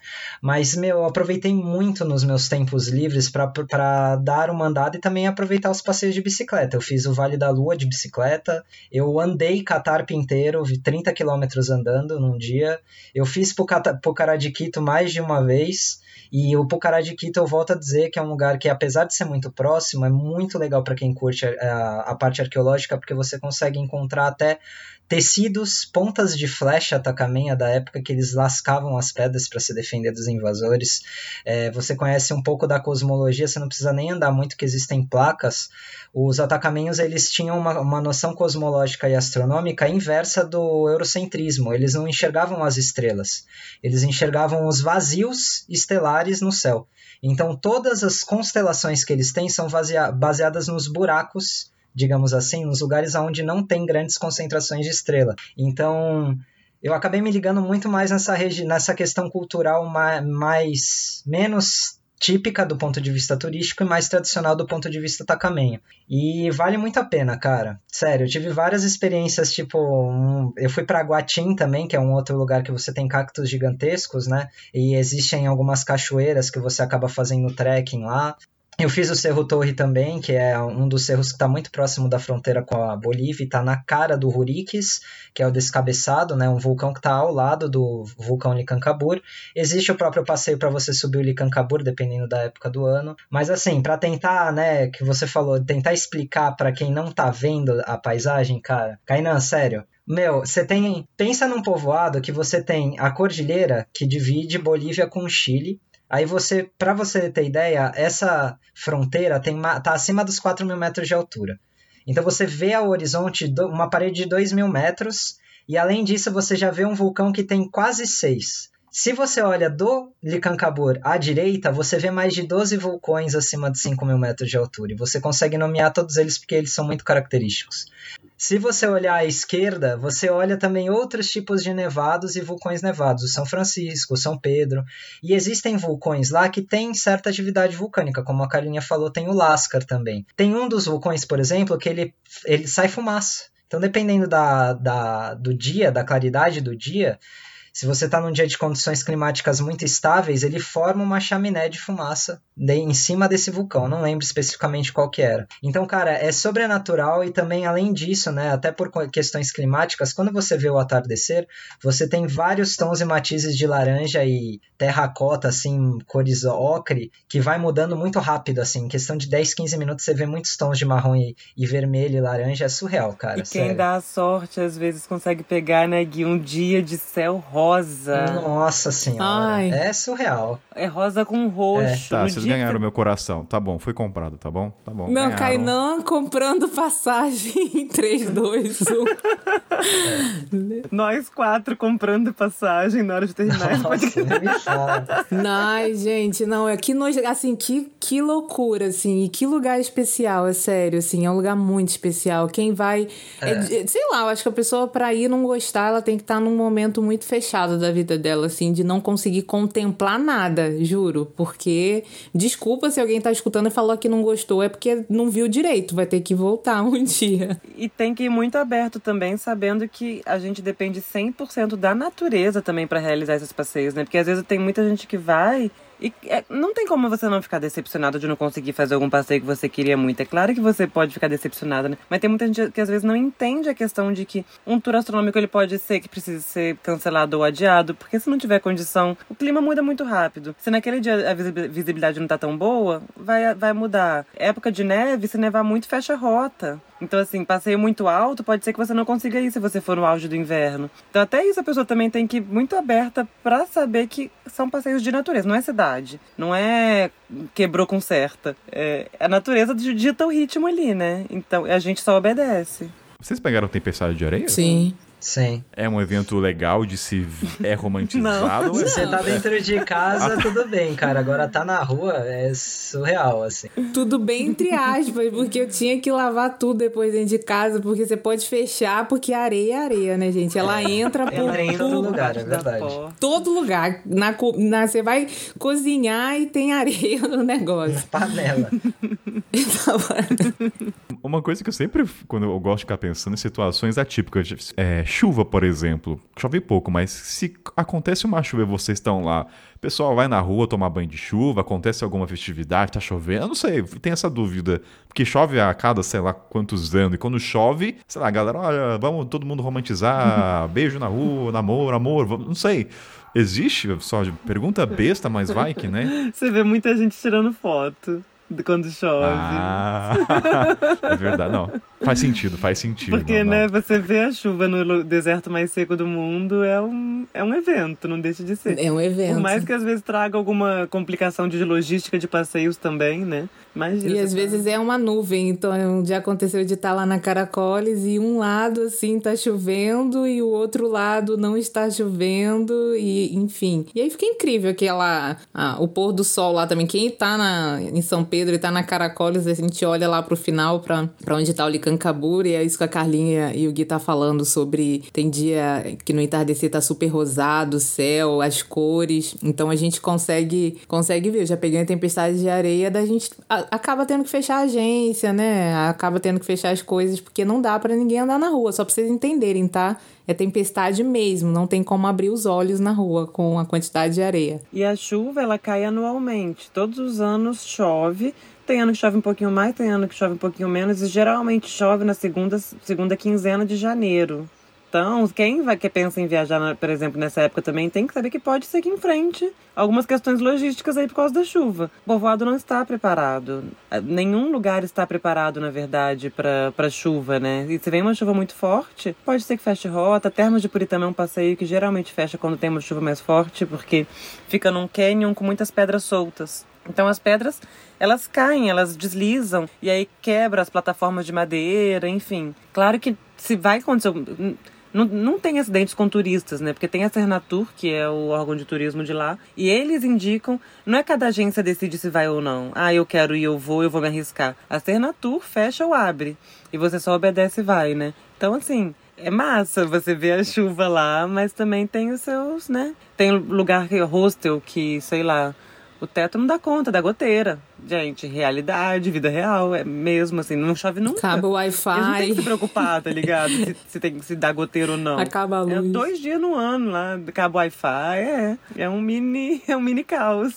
Mas assim, aí tem um lado bom, né, Carlinha? Qual que é o lado bom? Porque também fevereiro aí já é a época boa pra pegar o salar espelhado, né, meus amores? Exatamente. Tudo tem um lado positivo. Então, quem quer pegar o salar espelhado, que é o que é o passeio pelo Salar do Uyuni, né, que já é Bolívia, que tem como sair de São Pedro, fazer bate-volta, ou tem como, pra quem quer seguir viagem, vai fazer a parte da Bolívia, pega o tour de três dias e desce no Uyuni, enfim, e de lá segue viagem pela Bolívia. Eu não peguei, não tive a sorte de pegar o Salar espelhado, infelizmente, mas é uma coisa que eu quero viver um dia. Eu vi pela primeira vez esse ano, na quinta vez que eu fiz o tour do Salar de Uyuni, eu consegui Ah, então tá vendo? Tem esperanças ainda.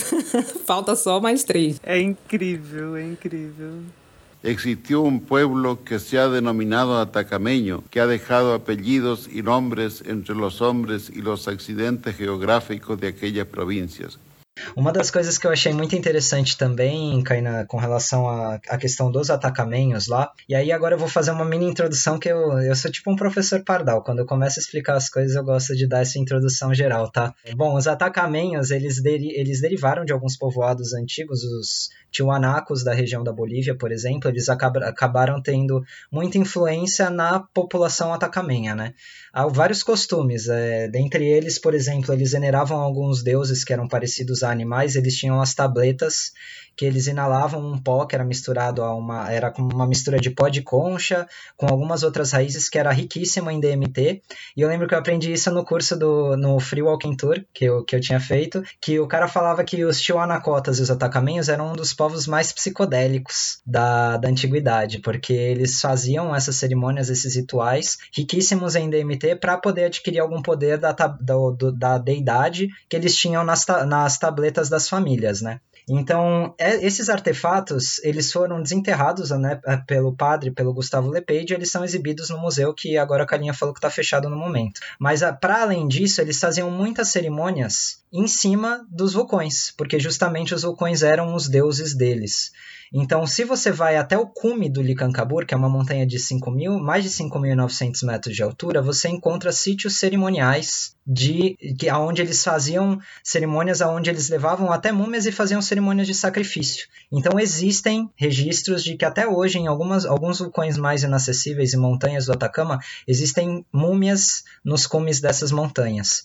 E você encontra artefatos de ouro, de prata que não existiam na região do Atacama, que eles faziam trocas com outros povoados. Existem registros de trocas com povoados até da América Central.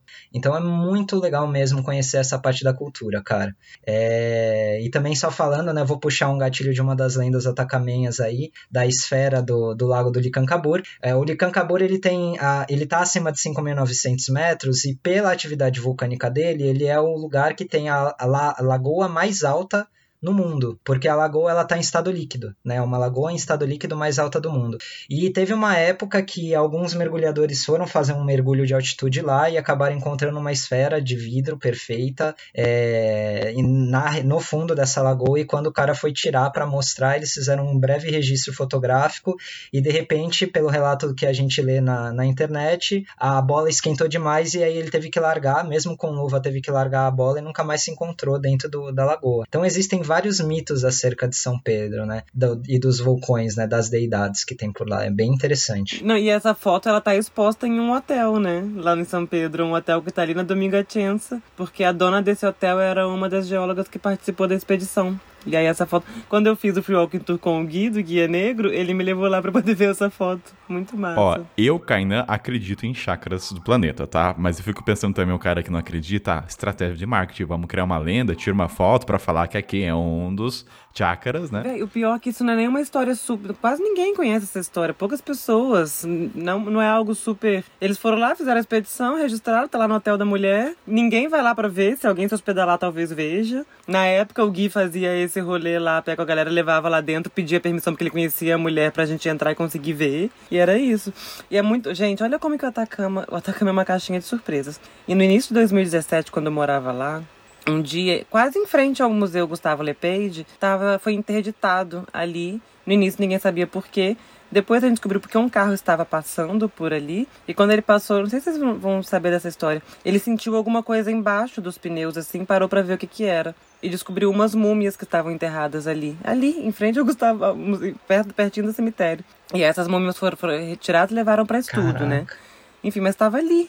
Tipo, isso é cinco minutos andando da Caracoles. É, num lugar onde a gente passa todos os dias. Os guias devem amar, né? Porque assim, história nova para contar pros turistas, né? Não deve aguentar contar essa bola, né? Tipo, chega de falar dessa Não, isso esfera, virou o bafafá de São é. Pedro na época. Tipo, você ficou sabendo que encontraram uma múmia ontem na rua. Mas essa da esfera não é tão falada que nem a Carlinha falou. Não é uma coisa. A partir deste podcast, tudo mudará né? Com certeza. As pessoas vão se interessar pela esfera, vão querer ver a foto, fazer o Licancabur. Provavelmente o Guto ilustrador vai pôr uma esfera. O Guto vai igual de brincar nas capas, talvez ele coloque essa esfera aí como.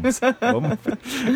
E já que a gente falou em múmia, né, na Atacama tem as múmias mais antigas do mundo, né? Mais antigas do que as do Egito. Porque lá tem essa coisa que tem muito sal, que ajuda a conservar. Então tem uma. Gente, as duas meninas que. Eram duas meninas que foram encontradas. O Gui talvez saiba melhor do que eu. Que elas estão.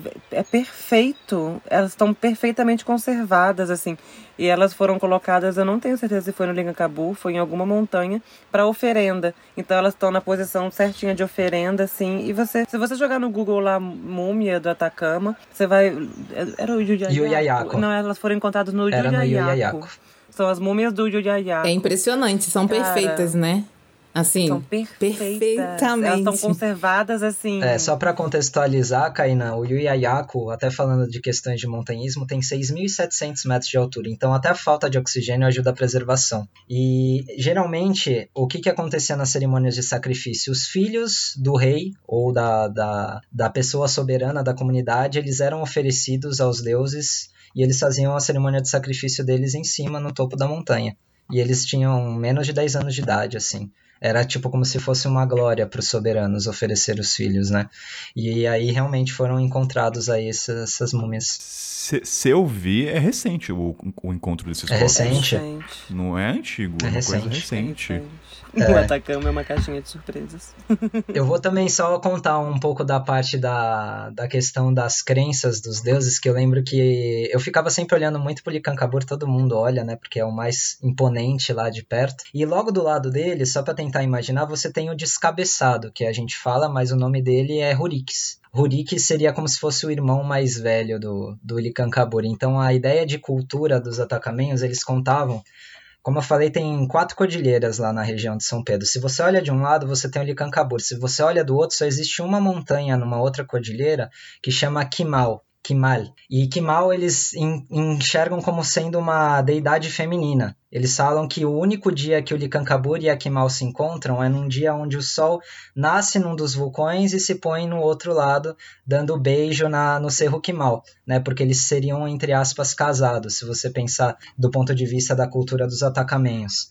E existe o vulcão Lascar, que foi o que a Carlinha falou também, ele era considerado o avô de todos, né? E teve um, existe toda a história por trás aonde é, o Hurikis, que era o descabeçado, ele acabou ficando com Akimal em um determinado período da vida e o Licancabur com raiva ele cortou a cabeça dele e deixou ele descabeçado. Então você consegue encontrar várias histórias dessas pelos povos locais é, a respeito da da mistura, né? Uma, como se fosse uma metamorfose dos conceitos humanos com os vulcânicos, com as deidades que eles encontram geográficas lá.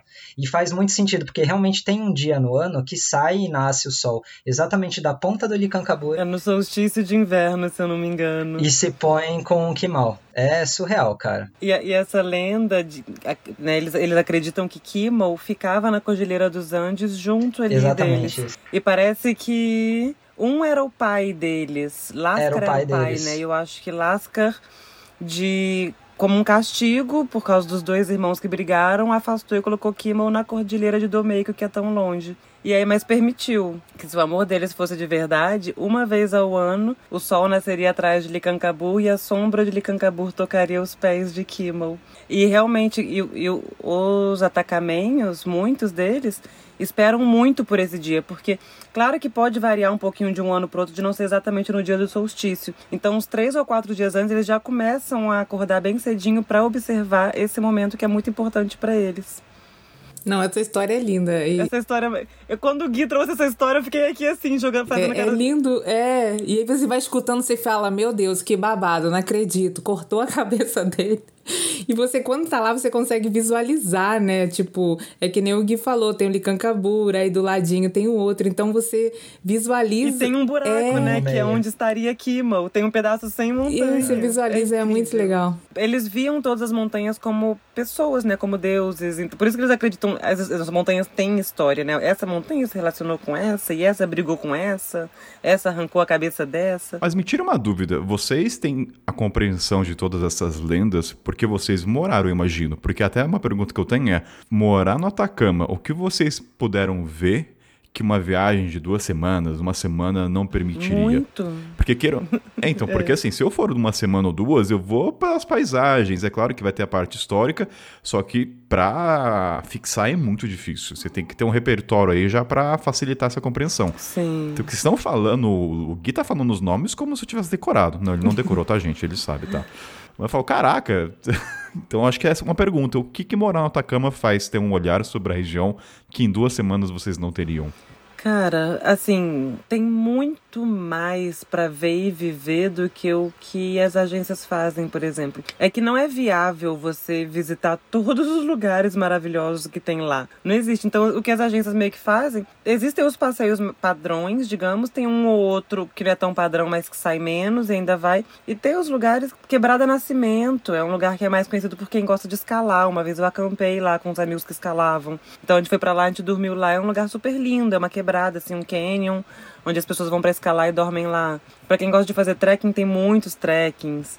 É, eu fiz uma vez o trekking de Copacoia, que é no Geyser Altátil. É uma montanha que tem no Geyser Altátil, mas todo mundo só vai para ver o geyser. Não tem procura, demanda para fazer um, um trekking como esse. Não tem demanda para acampar na Quebrada Nascimento. Você acaba organizando o que vende mais. E acaba que as pessoas também se interessam mais em fazer o que elas veem mais sendo feito. Então é uma, é uma coisa que se alimenta, digamos assim. Só que, cara, quando você vive lá, você vê que também tem muito mais além.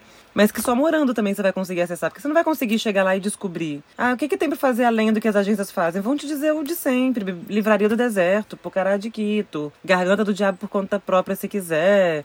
Sabe? Algumas coisas assim. Mas esses outros, quem acessa?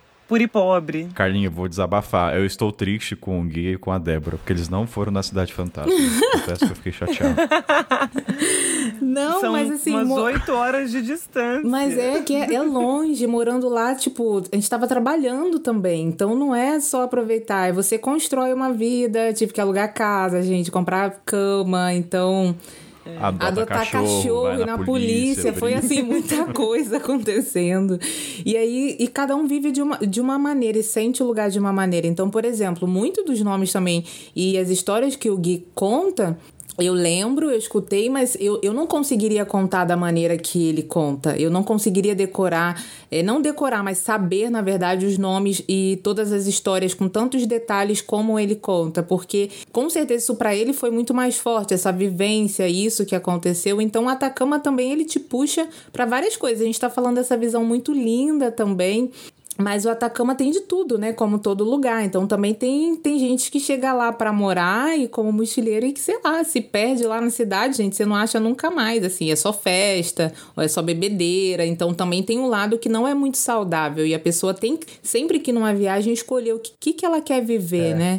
Total, isso é uma realidade bem forte. A gente tá ali na fronteira com a Bolívia, né? Então, assim, entra muita droga. Existe muita gente que vai para lá e se perde. Isso é o lado obscuro, digamos assim, né? Que poucas pessoas conhecem. O Atacama, parando para pensar, ele consegue ter uma pluralidade no tipo de viajante. Desde o cara que é o turismo voltado a drogas, né? Como a gente sabe que acontece, pro cara que quer aventura, um trekking, um desafio de bike, pro cara de paisagem, pra astronomia, um geólogo deve pirar. Sim. E assim, pra mim, assim, dando os bastidores, a parte que mais me interessou, desculpa se eu vou chatear vocês, mas foi a parte da mineração, da- do colonialismo, da, da presença deles, isso me interessa entender como é que foi a chegada deles, por que, que tem lugares abandonados, para até tem a lenda, né, do io, é é o material o que fica no ar, Elite.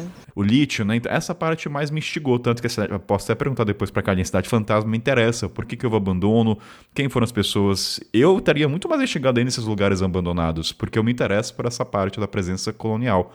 Sim. Então acho que ele consegue trazer uma pluralidade de todos os tipos, né? Desde o cara que só quer tomar um banho nas águas termais ou comer bem. Dá pra gastar dinheiro? Vai gastar, mas dá pra comer bem também. Sim. Mas é uma experiência, né? Assim, ah, a pessoa, ah, a viagem pra lá é caro. Mas, gente, é um lugar, assim, ímpar no mundo, entendeu? que tem. É uma experiência É uma experiência de viagem. Então, é, é compensado, assim, pelo que você vive lá, os custos, sendo sincera. Não, Débora, qualquer lugar. Assim, desculpa, qualquer lugar é experiência. Eu acho que é importante a pessoa saber, só que o Não, não é. Ca- Ai, Kainan, você vai, depois você vai me ligar pra Não, pedir ah. desculpa, Débora. Me perdoa, porque. Então tá, gra... tá, tá gravado, tá gravado. aqui. então, Você pra vai, pelos seus olhinhos aí brilhando, você vai ver quando você chegar lá, que eu acho que vai demorar não pra você ir. Você vai curtir muito. Ó, vou fazer também só um comentário que é importante destacar, é que às vezes quando a gente fala das, dos passeios de van também, a gente vai, sei lá, por exemplo, a Pedras Rojas, é, Saladitara é, e alguns outros um pouco mais distantes, a gente acaba passando em outros vilarejos que a gente. que existem pessoas locais que moram e que não são tão turísticos.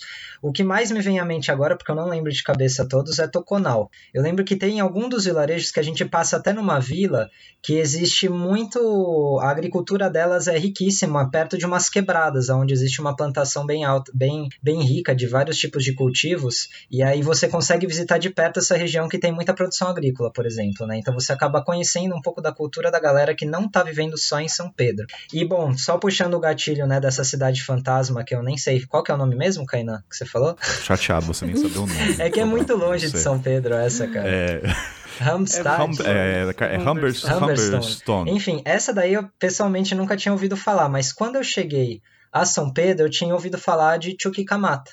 Chuquicamata não está especificamente em São Pedro, está mais perto de Calama, né, nessa cidade que a gente chega de avião. E Chu- Chuquicamata é a maior mina a céu aberto do mundo. Que exi- tá, tem um quilômetro de profundidade.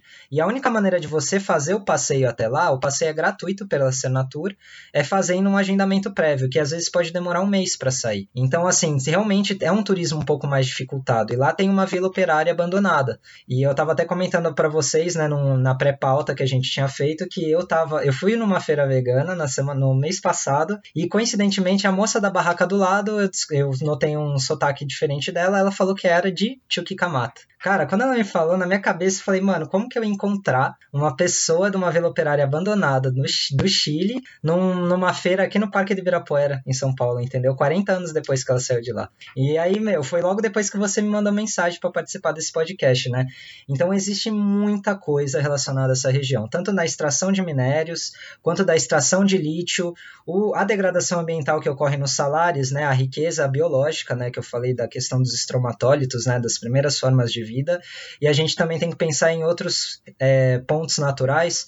Por exemplo, vocês falaram de alguns pontos turísticos que não, não conseguiram é, chegar perto, né? Pedras Rojas, que a Débora falou. Eu não consegui ir para o Salar de Tara, porque era época de reprodução de flamingos. Os flamingos migram até al- al- algumas lagunas bem salgadas mesmo da região do Atacama para reprodução. E aí, quando isso acontece, esses pontos turísticos são fechados. E eu não consegui, era um dos lugares que eu mais queria ter ido, mas não consegui por conta dessa época do ano. E agora não vai conseguir ir nunca mais porque fecharam o acesso, porque abriu uma mineradora. Nossa, é. Ah, então essa Conflitos, questão das cara. mineradoras é muito, é muito conflito lá, assim, os atacamenhos em si, é, ninguém gosta dessa presença, ninguém gosta do, do, que tá, do que tá silenciosamente acontecendo, né? Acontecendo. É, que é complicado. Acho que pior, depois de represa, eu acho que a mineradora é a mais danosa Com certeza. ambiente. Acho que é a segunda depois. Exige muita água, muita. Imagina você extrair tanta água de um dos lugares mais secos do mundo. É, é surreal. Não, vamos, daqui a pouco a gente vai ver os efeitos disso, infelizmente. No final do programa, a gente vai trazer alguns tópicos sobre isso, né? Até como viajante, né? O que, que como indivíduo, a gente pode fazer de conscientização, entender, né? O por trás. Mas ainda do... Eu cortei você, Débora, desculpa, você quer falar? Cortei, Não. tava puxando. Não. Não? Tá. A, a questão ainda dos pontos... Gente, mais 20 minutinhos, tá? Eu sei que tá- a gente tá postergando, mas juro, meu programa engatou. Tudo bem? Não fiquem bravos comigo. Tá bom? Se alguém tiver que sair, me avisa.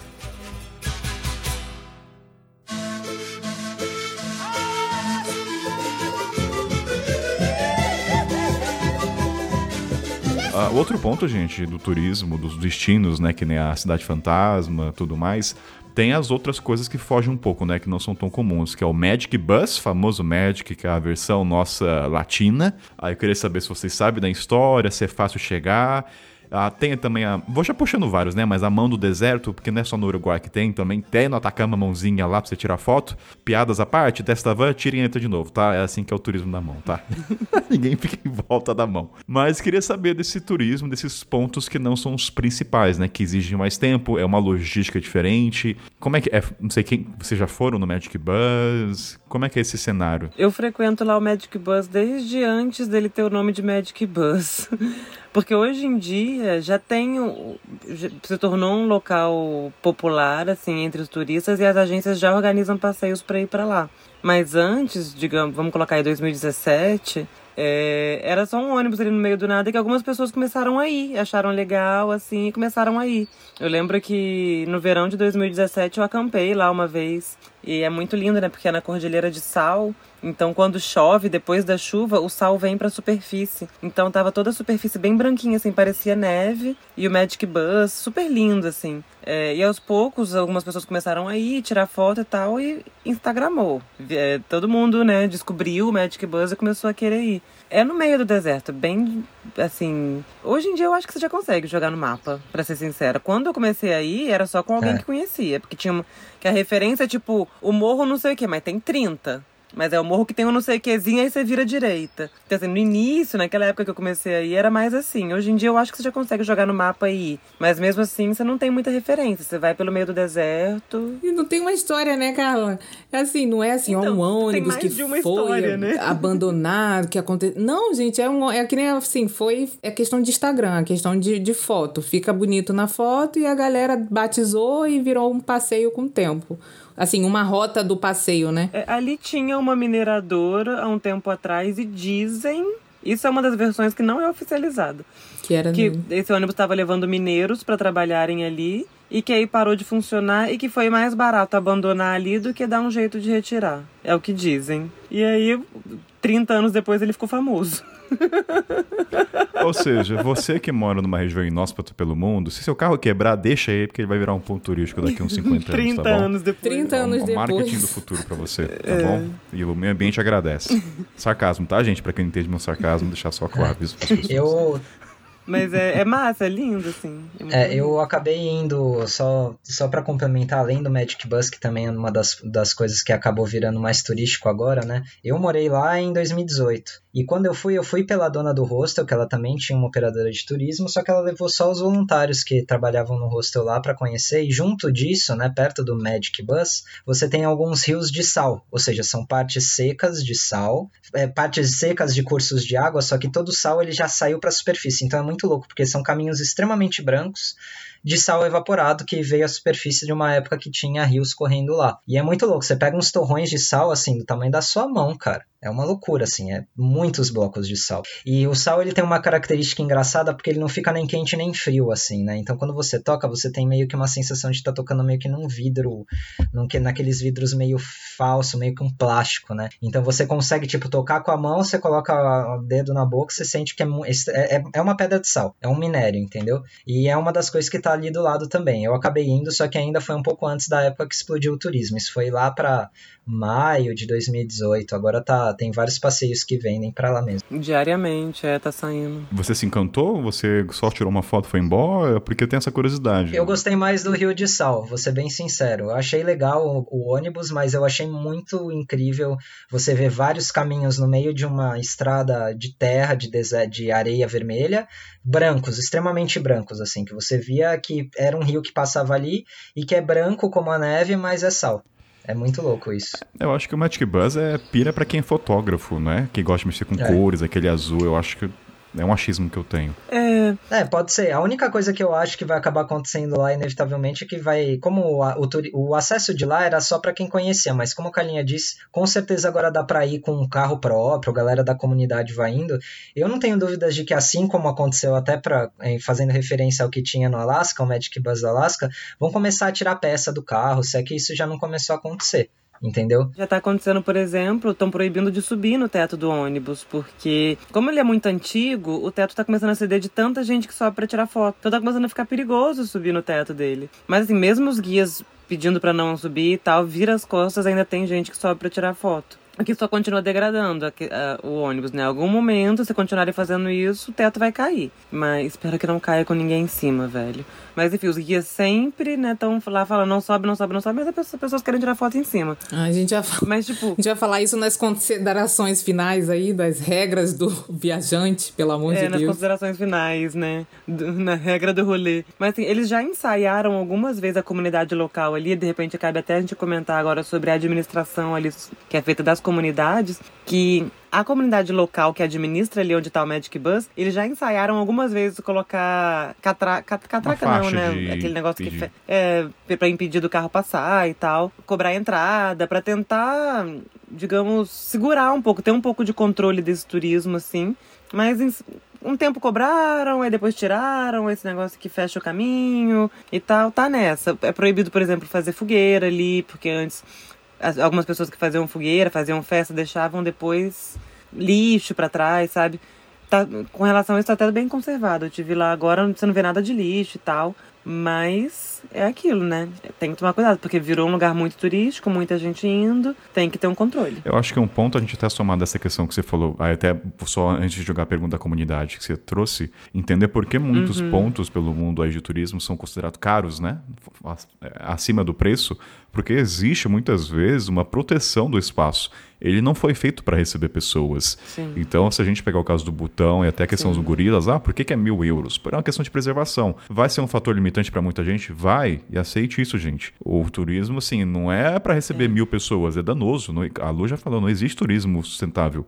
Existe turismo responsável. Então, se vai mil pessoas, vai ter um impacto. Mesmo se foram mil pessoas instruídas. Entende? A pisada da pessoa no solo, enfim, N fatores. Então, De 10 anos pra cá, o turismo no Atacama explodiu, né? Então, as comunidades locais precisam encontrar alguma maneira de manter preservado. Porque os locais, você passa por lá, você vê que ainda é muito bem preservado, sabe? Você não vê sujeira, você não vê, sei lá, rabisco, você não vê... É muito bem preservado. Mas com o turismo crescendo sem controle, não dá. não, não foi na pré-pauta com você quem falou que alguém pichou alguma coisa no Atacama? Foi. Foi em 2017. Picharam uma das pedras vermelhas que fica ali em Pedras Rojas. Uns dias depois de um brasileiro ter feito kitesurf na lagoa, na época de reprodução dos flamingos. Aí a comunidade, comunidade pegou e fechou o acesso, ninguém entra. Eles têm, a, o man- eles têm o poder ali de decisão, né? São eles que administram mesmo. Quando todo mundo fala, porque algumas entradas dos parques são muito caras. Esse valor ele fica, não vai pro governo, nem passa pelo governo assim, vai direto para essas comunidades. Eles cobram, são eles que ficam ali cobrando, eles que cuidam, eles que fazem tudo, administram como é que vai ser, quanto que vai cobrar. Que faz o intermédio com as agências também, então vocês dialogam com eles. Isso, alguns hoje em dia já estão exigindo que a gente faça reserva prévia, por exemplo, para ir, para ter uma organização de número de pessoas por dia e tal, porque já está tendo uma capacidade máxima para não ter um, um, um, turismo que não tem condição de abarcar, né, que vai acabar prejudicando ali a natureza. E alguns lugares eles decidem que fechou ninguém mais entra, igual foi Pedras Rojas que ficou fechado por aí por uns três anos. É isso. Eu cheguei lá, tava fechado. Já tinham fechado por causa de- desse episódio aí. Juntou, né, as duas coisas, que foi, tipo, num período de tempo bem curtinho. E aí fecharam. Ou seja, o turismo é coletivo, né? A, a ação de um reflete nos outros. Então, oriente seus parceiros de viagem. Totalmente, até porque eles moram lá, né? As, as pessoas não têm muitas vezes essa consciência, essa responsabilidade. Querem ir, entre aspas, assim, pra casa dos outros e, e bagunçar e curtir, zoar. E eles vão embora. E as pessoas vivem ali. Eles tentam preservar a cultura deles, as tradições, o ambiente deles. E, e é óbvio, e tudo deve ser dessa forma, porque vão consumindo e estragando o lugar se não, se não for dessa forma.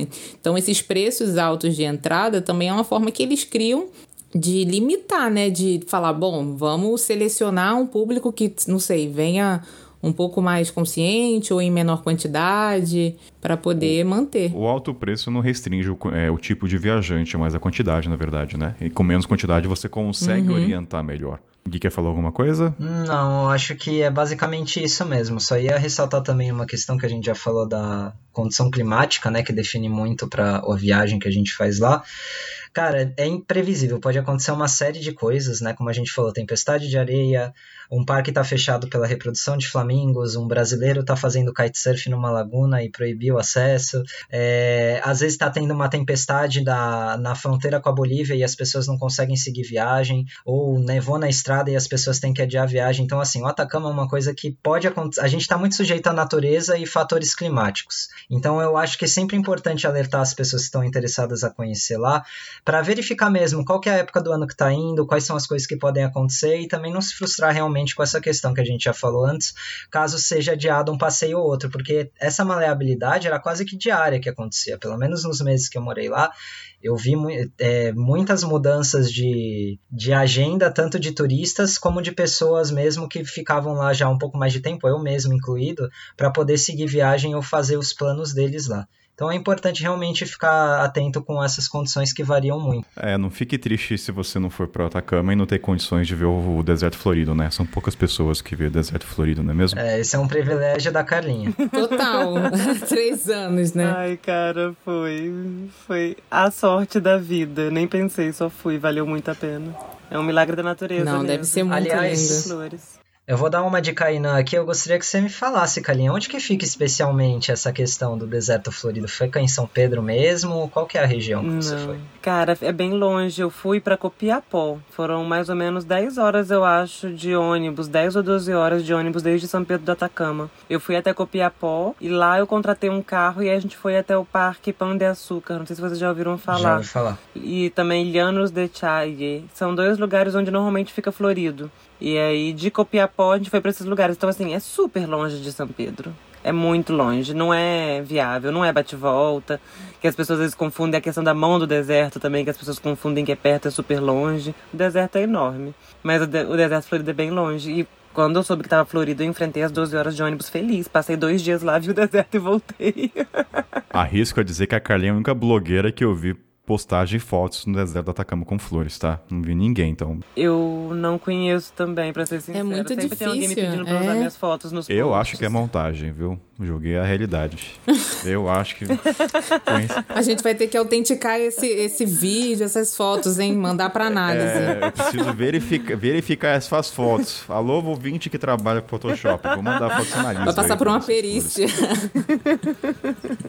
Existió un pueblo que se ha denominado atacameño, que ha dejado apellidos y nombres entre los hombres y los accidentes geográficos de aquellas provincias. Cara, eu ia, eu gosto, só pra finalizar, né, mais uma vez com as minhas de professor Pardal, você gosta de cultura, Kainan, me ajuda nessa, cara. Tipo, o idioma Kunza, né, que é o idioma dos, dos atacamenhos, a gente sempre fala, né, Licancabur, Licanantai, Sairecabur, tem vários nomes, cada, cada montanha tem um nome específico e cada nome significa alguma coisa. Então, a gente, você, eu tô até vendo aqui a pauta que a gente tinha falado a, re- a respeito que as comunidades indígenas eram os Licanantai.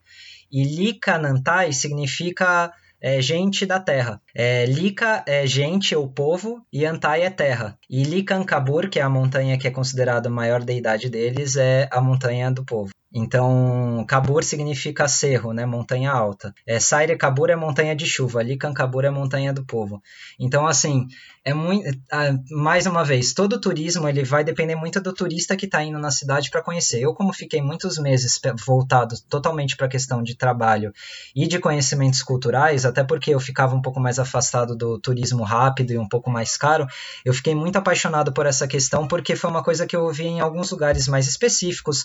Quando você fica morando mais tempo lá, você começa a conhecer um pouco mais da história da comunidade e tudo mais. Então, eu acho que vale muito a pena perceber que a gente está entrando lá e aí fazendo até jus a, a um turismo consciente num lugar que tem muita história, cara. Então, assim, tudo que você estiver olhando ao redor, você está olhando para uma comunidade que tem milênios de existência. Então, você tem que ter muito respeito para todas as, as coisas que você está fazendo ali. Porque exatamente tudo, né? O idioma, os costumes de bebidas, que às vezes a gente acaba vendo umas coisas muito específicas, celebrações festivas, existem migrações aos pés das montanhas, é, de acordo com, com a época do ano, né? Com a época das colheitas ou não, tem povoados inteiros que se deslocam para os pés das montanhas por alguns dias.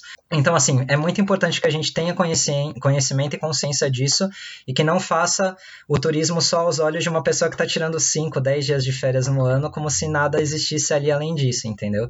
Então acho que é importante a gente falar muito a respeito disso, que existe uma comunidade que tem muitas tradições e conhecimentos e conceitos que vão muito além de uma simples viagem que a gente faz. E é uma honra a gente poder conviver e compartilhar disso quando a gente vai para lá, cara. Sem de verdade, a, nós três somos suspeitos, a gente conhece muitos lugares do mundo, mas cara, São Pedro do Atacama e o deserto como um todo é uma coisa uma vez na vida, assim. Quem que... dera todo mundo fosse você com esse interesse, mas ó, vamos fazer uma coisa. Eu só vou pro Atacama se eu tiver na van com a Carlinha me levar pra Cidade Fantasma. Eu só vou se o Gui tiver no frio o Quintor como guia e a Débora fazer minha planilha financeira. E a gente fecha um combinado.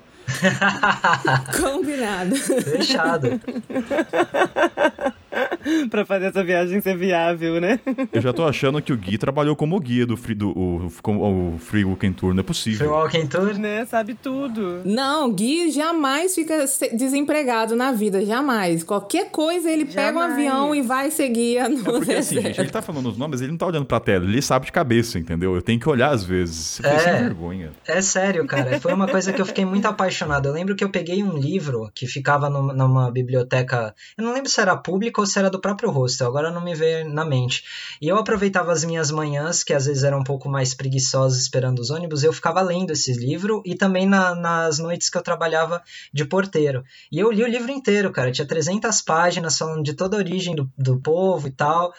E. A Lana comentou que tinha uma biblioteca no, no container lá, não sei se tem mais. Era um container só com livros sobre Atacama e relacionados. Não sei se existe ainda. Esse eu acho que é a Livraria, livraria do, do, Deserto. A livraria. Porque lá tem um. É, tem uma livraria que fica um pouco mais distante da cidade também, mas que é imperdível, porque são contos andinos, atacamenhos, enfim, vale muito a pena distante conhecer também. é 15 minutos andando, talvez. Não, não, esse aí até que é mais longe, deve dar uns 20 minutos de bicicleta? É, 20 um de bike, mais. eu diria. Pode ser. oh, longe, isso é longe. Longíssimo, assim. Tem que programar na, na folga. Sim.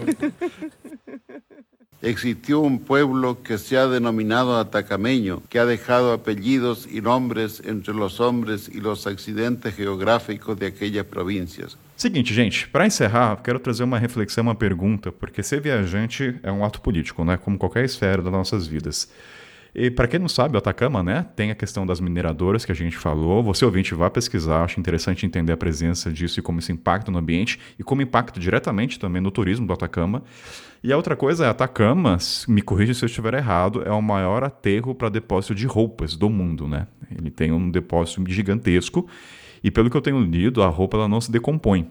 É um processo difícil químico que não consegue. E uma coisa que me vem à cabeça, vai ter até no futuro um episódio sobre isso, em torno do turismo macabro. Porque, queira ou não, ele tem seus prós e cons, né? O pessoal vai para Chernobyl, o que, que se ganha com isso? E eu fiquei pensando, matutando aqui, como a Carlinha agencia uma empresa, situação utópica, tá? Porque eu sei que existe uma logística, eu não sei, o Atacama é longe, né? Eu não sei qual é a distância para chegar nesse aterro.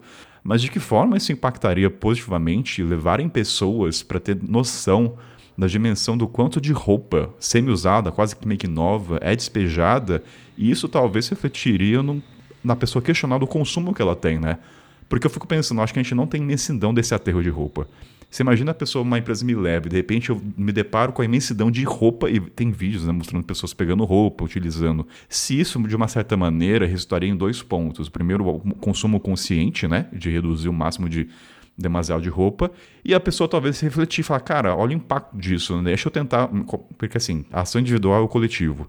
Então, o que, que eu, Kainan, começo a fazer? Cara, começa a comprar agora uma peça e uma só e não precisa ficar comprando tanta. Não sei se vocês já pensaram sobre isso, se alguma empresa até leva, fica a pergunta. Assim, a um lado ruim, né, digamos, tá muito longe. Não, eu não sei te dizer exatamente em que parte do deserto que fica o lixão, mas não é algo acessível. Igual a gente falou, o deserto do Atacama, mal comparando, ele tem mais ou menos o tamanho aí do estado de Pernambuco. 100, 100 mil quilômetros quadrados mais ou menos. Então, assim, fica muito longe para levar. Mas Desde que eu comecei a ver isso saindo muito em alguns jornais, né, em alguns sites, eu acho muito importante chamar atenção para isso, porque assim, muitas pessoas que já foram para Atacama e que têm uma relação de carinho com o Atacama, quando vem uma matéria como essa, cara, acho que é muito difícil não bater na consciência da pessoa de pensar, poxa, talvez eu devesse pensar melhor o meu consumo, sabe? Porque um lugar que eu amo está sendo entupido de roupas que a gente não precisa, assim. E a gente tem que pensar que quando a gente compra uma roupa e se desfaz, ela não evapora, né? Ela vai para algum lugar. E nesse momento ela tá indo pro deserto do Atacama, gente. Assim. E, e, as imagens. A gente tem que ter uma consciência, né? É, e as imagens impressionam, é. né? Eu acho que dá para fazer cada um um pouquinho um trabalho de conscientização. Acho que na, foi na semana passada eu estava dando uma aula para a turma de, de mentoria de investimentos. Eu abri, e olha, abri a tela no Google, as fotos, e mostrei para elas. A gente estava falando sobre comprar em brechó, sobre reutilizar roupa, sobre o consumo consciente. Ah, muitas vezes compensa mais comprar é, de forma assertiva, uma peça que vai durar mais e não ficar se desfazendo, até porque a moda, enfim, eu não sou a pessoa da moda, não sou a melhor pessoa para falar sobre isso, mas é, é, vai girando, né? Então a gente tem que ter a consciência sobre o nosso próprio consumo, não só em relação ao que tem lá, ou a, a todo o lixo que a gente produz. E, gente, coloca no Google aí, enquanto você estiver ouvindo, para ver as imagens que o Kainan tá citando, que é impressionante a quantidade de roupa. Eu gosto muito de fábula. Eu sou apaixonado por fábula porque fábula retrata a melhor maneira de valores através de animais, né? É uma fácil compreensão. Tem aquela fábula do beija-flor e um gavião de apagar um incêndio. Que o beija-flor pega uma gotinha, vai apagando e fala: ah, você não tá fazendo, tá ajudando, eu tô fazendo a minha parte. Então, quando eu falo dessa questão do Atacama de aterro de roupas, é assim, cara, você não vai lá e vai modificar aquele cenário, mas você sozinho você pode reduzir o seu consumo. Eu acho que esse é o ponto, né? Queria trazer. Não, acho super válido falar, e é bem Ótimo isso mesmo. Ponto. Cada um fizer a sua parte, porque às vezes acha que, ai, não vou mudar o mundo, mas assim, a gente muda a nós mesmos, e aí isso vai colaborar com, com um todo, né? Isso reflete a nossa volta, né? Porque quando a gente não tá só falando, a gente tá fazendo e vivendo, outras pessoas veem aquilo e podem se inspirar a fazer também. Então é super importante sim a gente ter trazido esse tópico daqui do, do deserto, do lixão no deserto, né? Porque é um reflexo direto do nosso, da nossa escolha de consumo. Na verdade, eu confesso que isso foi uma novidade para mim. Eu já tinha visto alguns documentários relacionados a, a, a questões de moda, né? Tem, existe exportação de, de roupas de, que já não são mais utilizadas nos Estados Unidos, por exemplo, para países do, da África. Bangladesh é um dos maiores países produtores têxteis do mundo e eles fazem a escravidão. Até mesmo aqui em São Paulo a gente sabe de notícias relacionadas a bolivianos que trabalham no Brás e são escravizados por coreanos. Então, meu, isso é uma loucura, né? Toda a cadeia produtiva a nível mundial leva a gente, se a gente se aprofundar mais, a gente tem, nos leva a questionamentos assim diários. E justamente né, essa questão de você pensar que no deserto mais árido do mundo tem 40 mil toneladas de, eh, de roupas que não se decompõem pela condição, a gente sempre nos leva a repensar, isso sempre vai nos levar a repensar acerca dos nossos hábitos e costumes. Uma coisa que eu sempre tenho o costume de falar aqui, pelo menos para minha família e amigos que nunca tiveram oportunidade de viajar por bastante tempo ou de uma maneira diferente, é o quanto a viagem nos muda, né? É, vocês me falando isso, eu lembro que na época que eu tava no Atacama, cara, eu tinha três camisetas, dois shorts,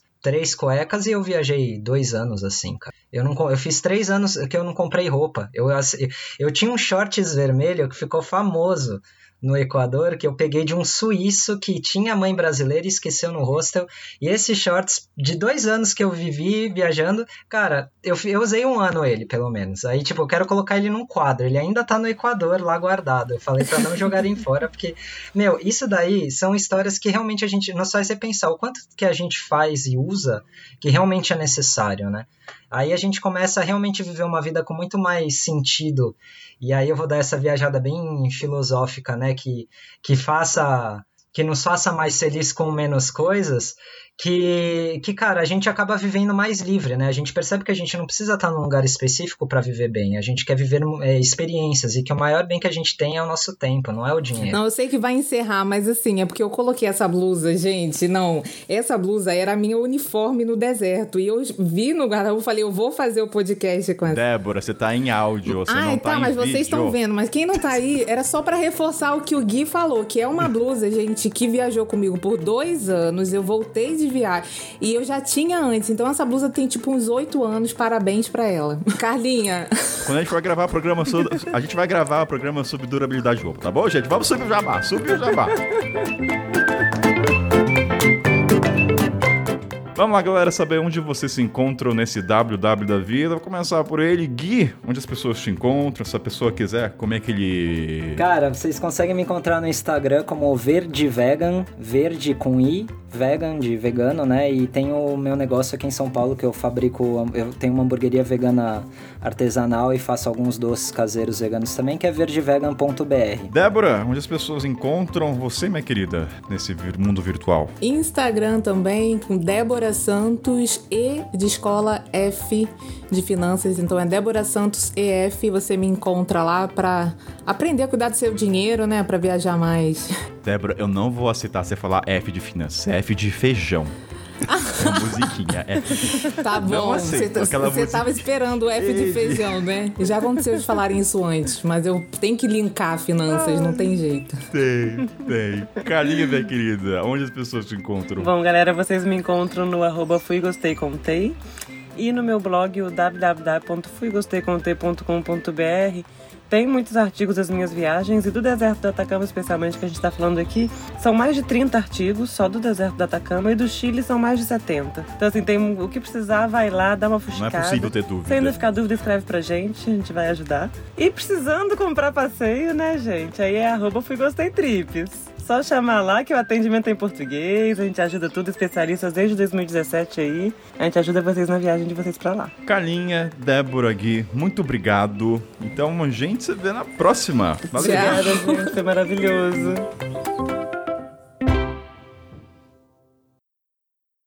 Mas faltou o Gui contar uma, um babado dele lá nas festas clandestinas. Tem várias, é, gente. Eu tá perdi, eu perdi meu gente, RG, né? perdi 50 mil pesos na festa.